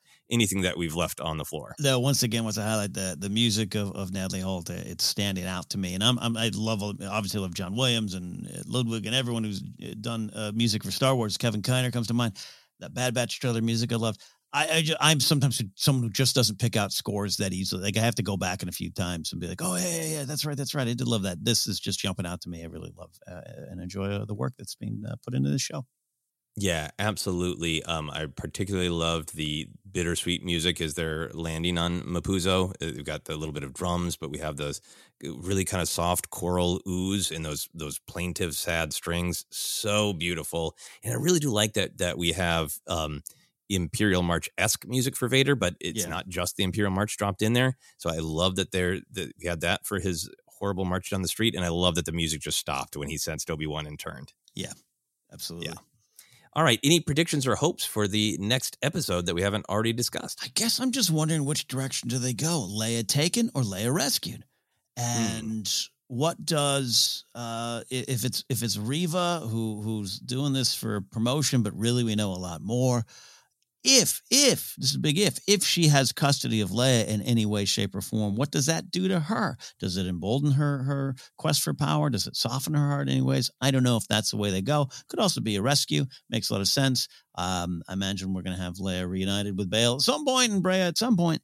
Um, I, I don't know if they're going to stretch that out. That's my only thoughts. It's it's a it's a two uh, corridors and which which path they're going to go. I'm on board to discover which one it is. Yeah, I, I'm in a very similar place. I think, you know, for the trailer shots, we only have a few left uh, that we haven't seen yet that look like there's some sort of conflict or tension uh, at Fortress Inquisitorius on Nur, the water moon torture place. Uh, so I'm interested to see how that uh, all plays into it. I had this exact same thought for Reva, right? That if she does capture Leia, will she see Leia as she has been using her as just a means to an end? Or if she is alone with Leia for a little while and sees a suffering, traumatized child, you know, Mhm. especially if people are reading her reaction to that uh, horrific Vader neck snap correctly, of is that going to draw something out as Reva? You know, is this maybe Mhm. where Reva is going to tell Leia what happened to her?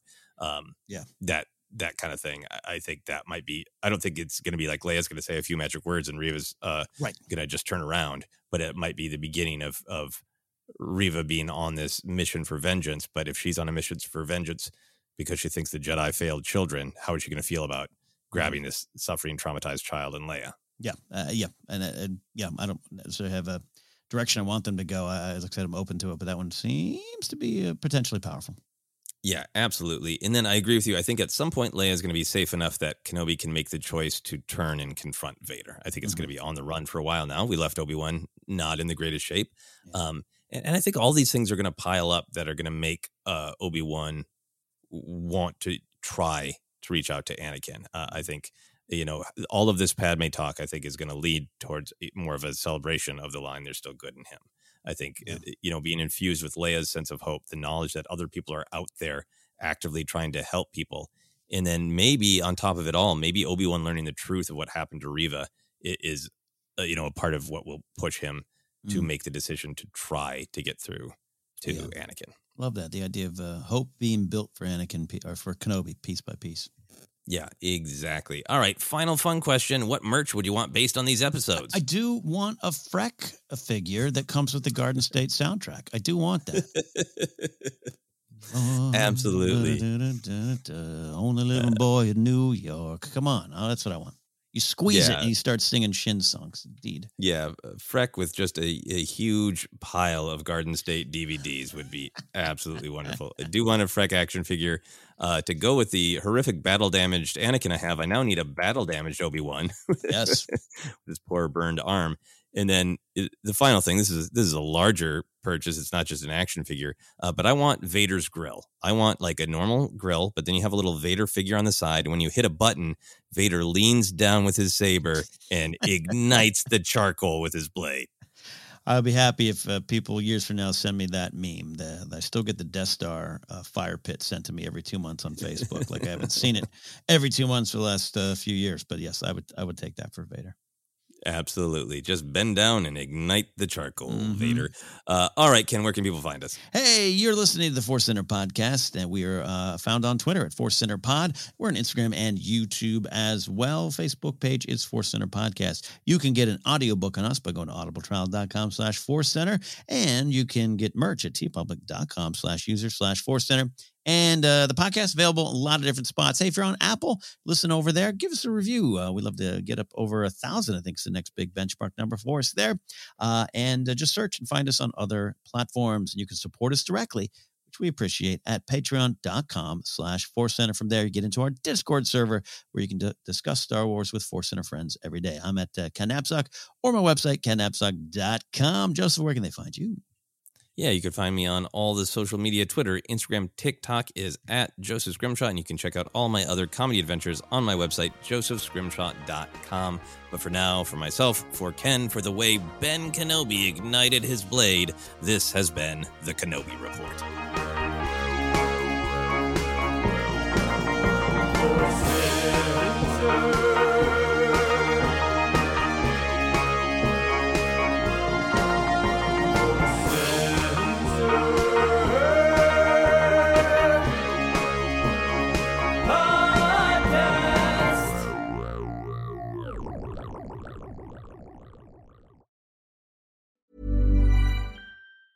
Hey, it's Danny Pellegrino from Everything Iconic.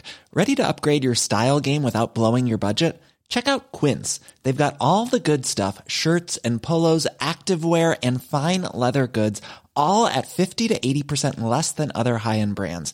And the best part? They're all about safe, ethical, and responsible manufacturing. Get that luxury vibe without the luxury price tag. Hit up quince.com slash upgrade for free shipping and 365 day returns on your next order. That's quince.com slash upgrade. Ever catch yourself eating the same flavorless dinner three days in a row?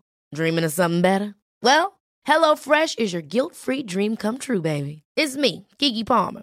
Let's wake up those taste buds with hot, juicy pecan-crusted chicken or garlic butter shrimp scampi. Mm. Hello Fresh. Stop dreaming of all the delicious possibilities and dig in at HelloFresh.com. Let's get this dinner party started.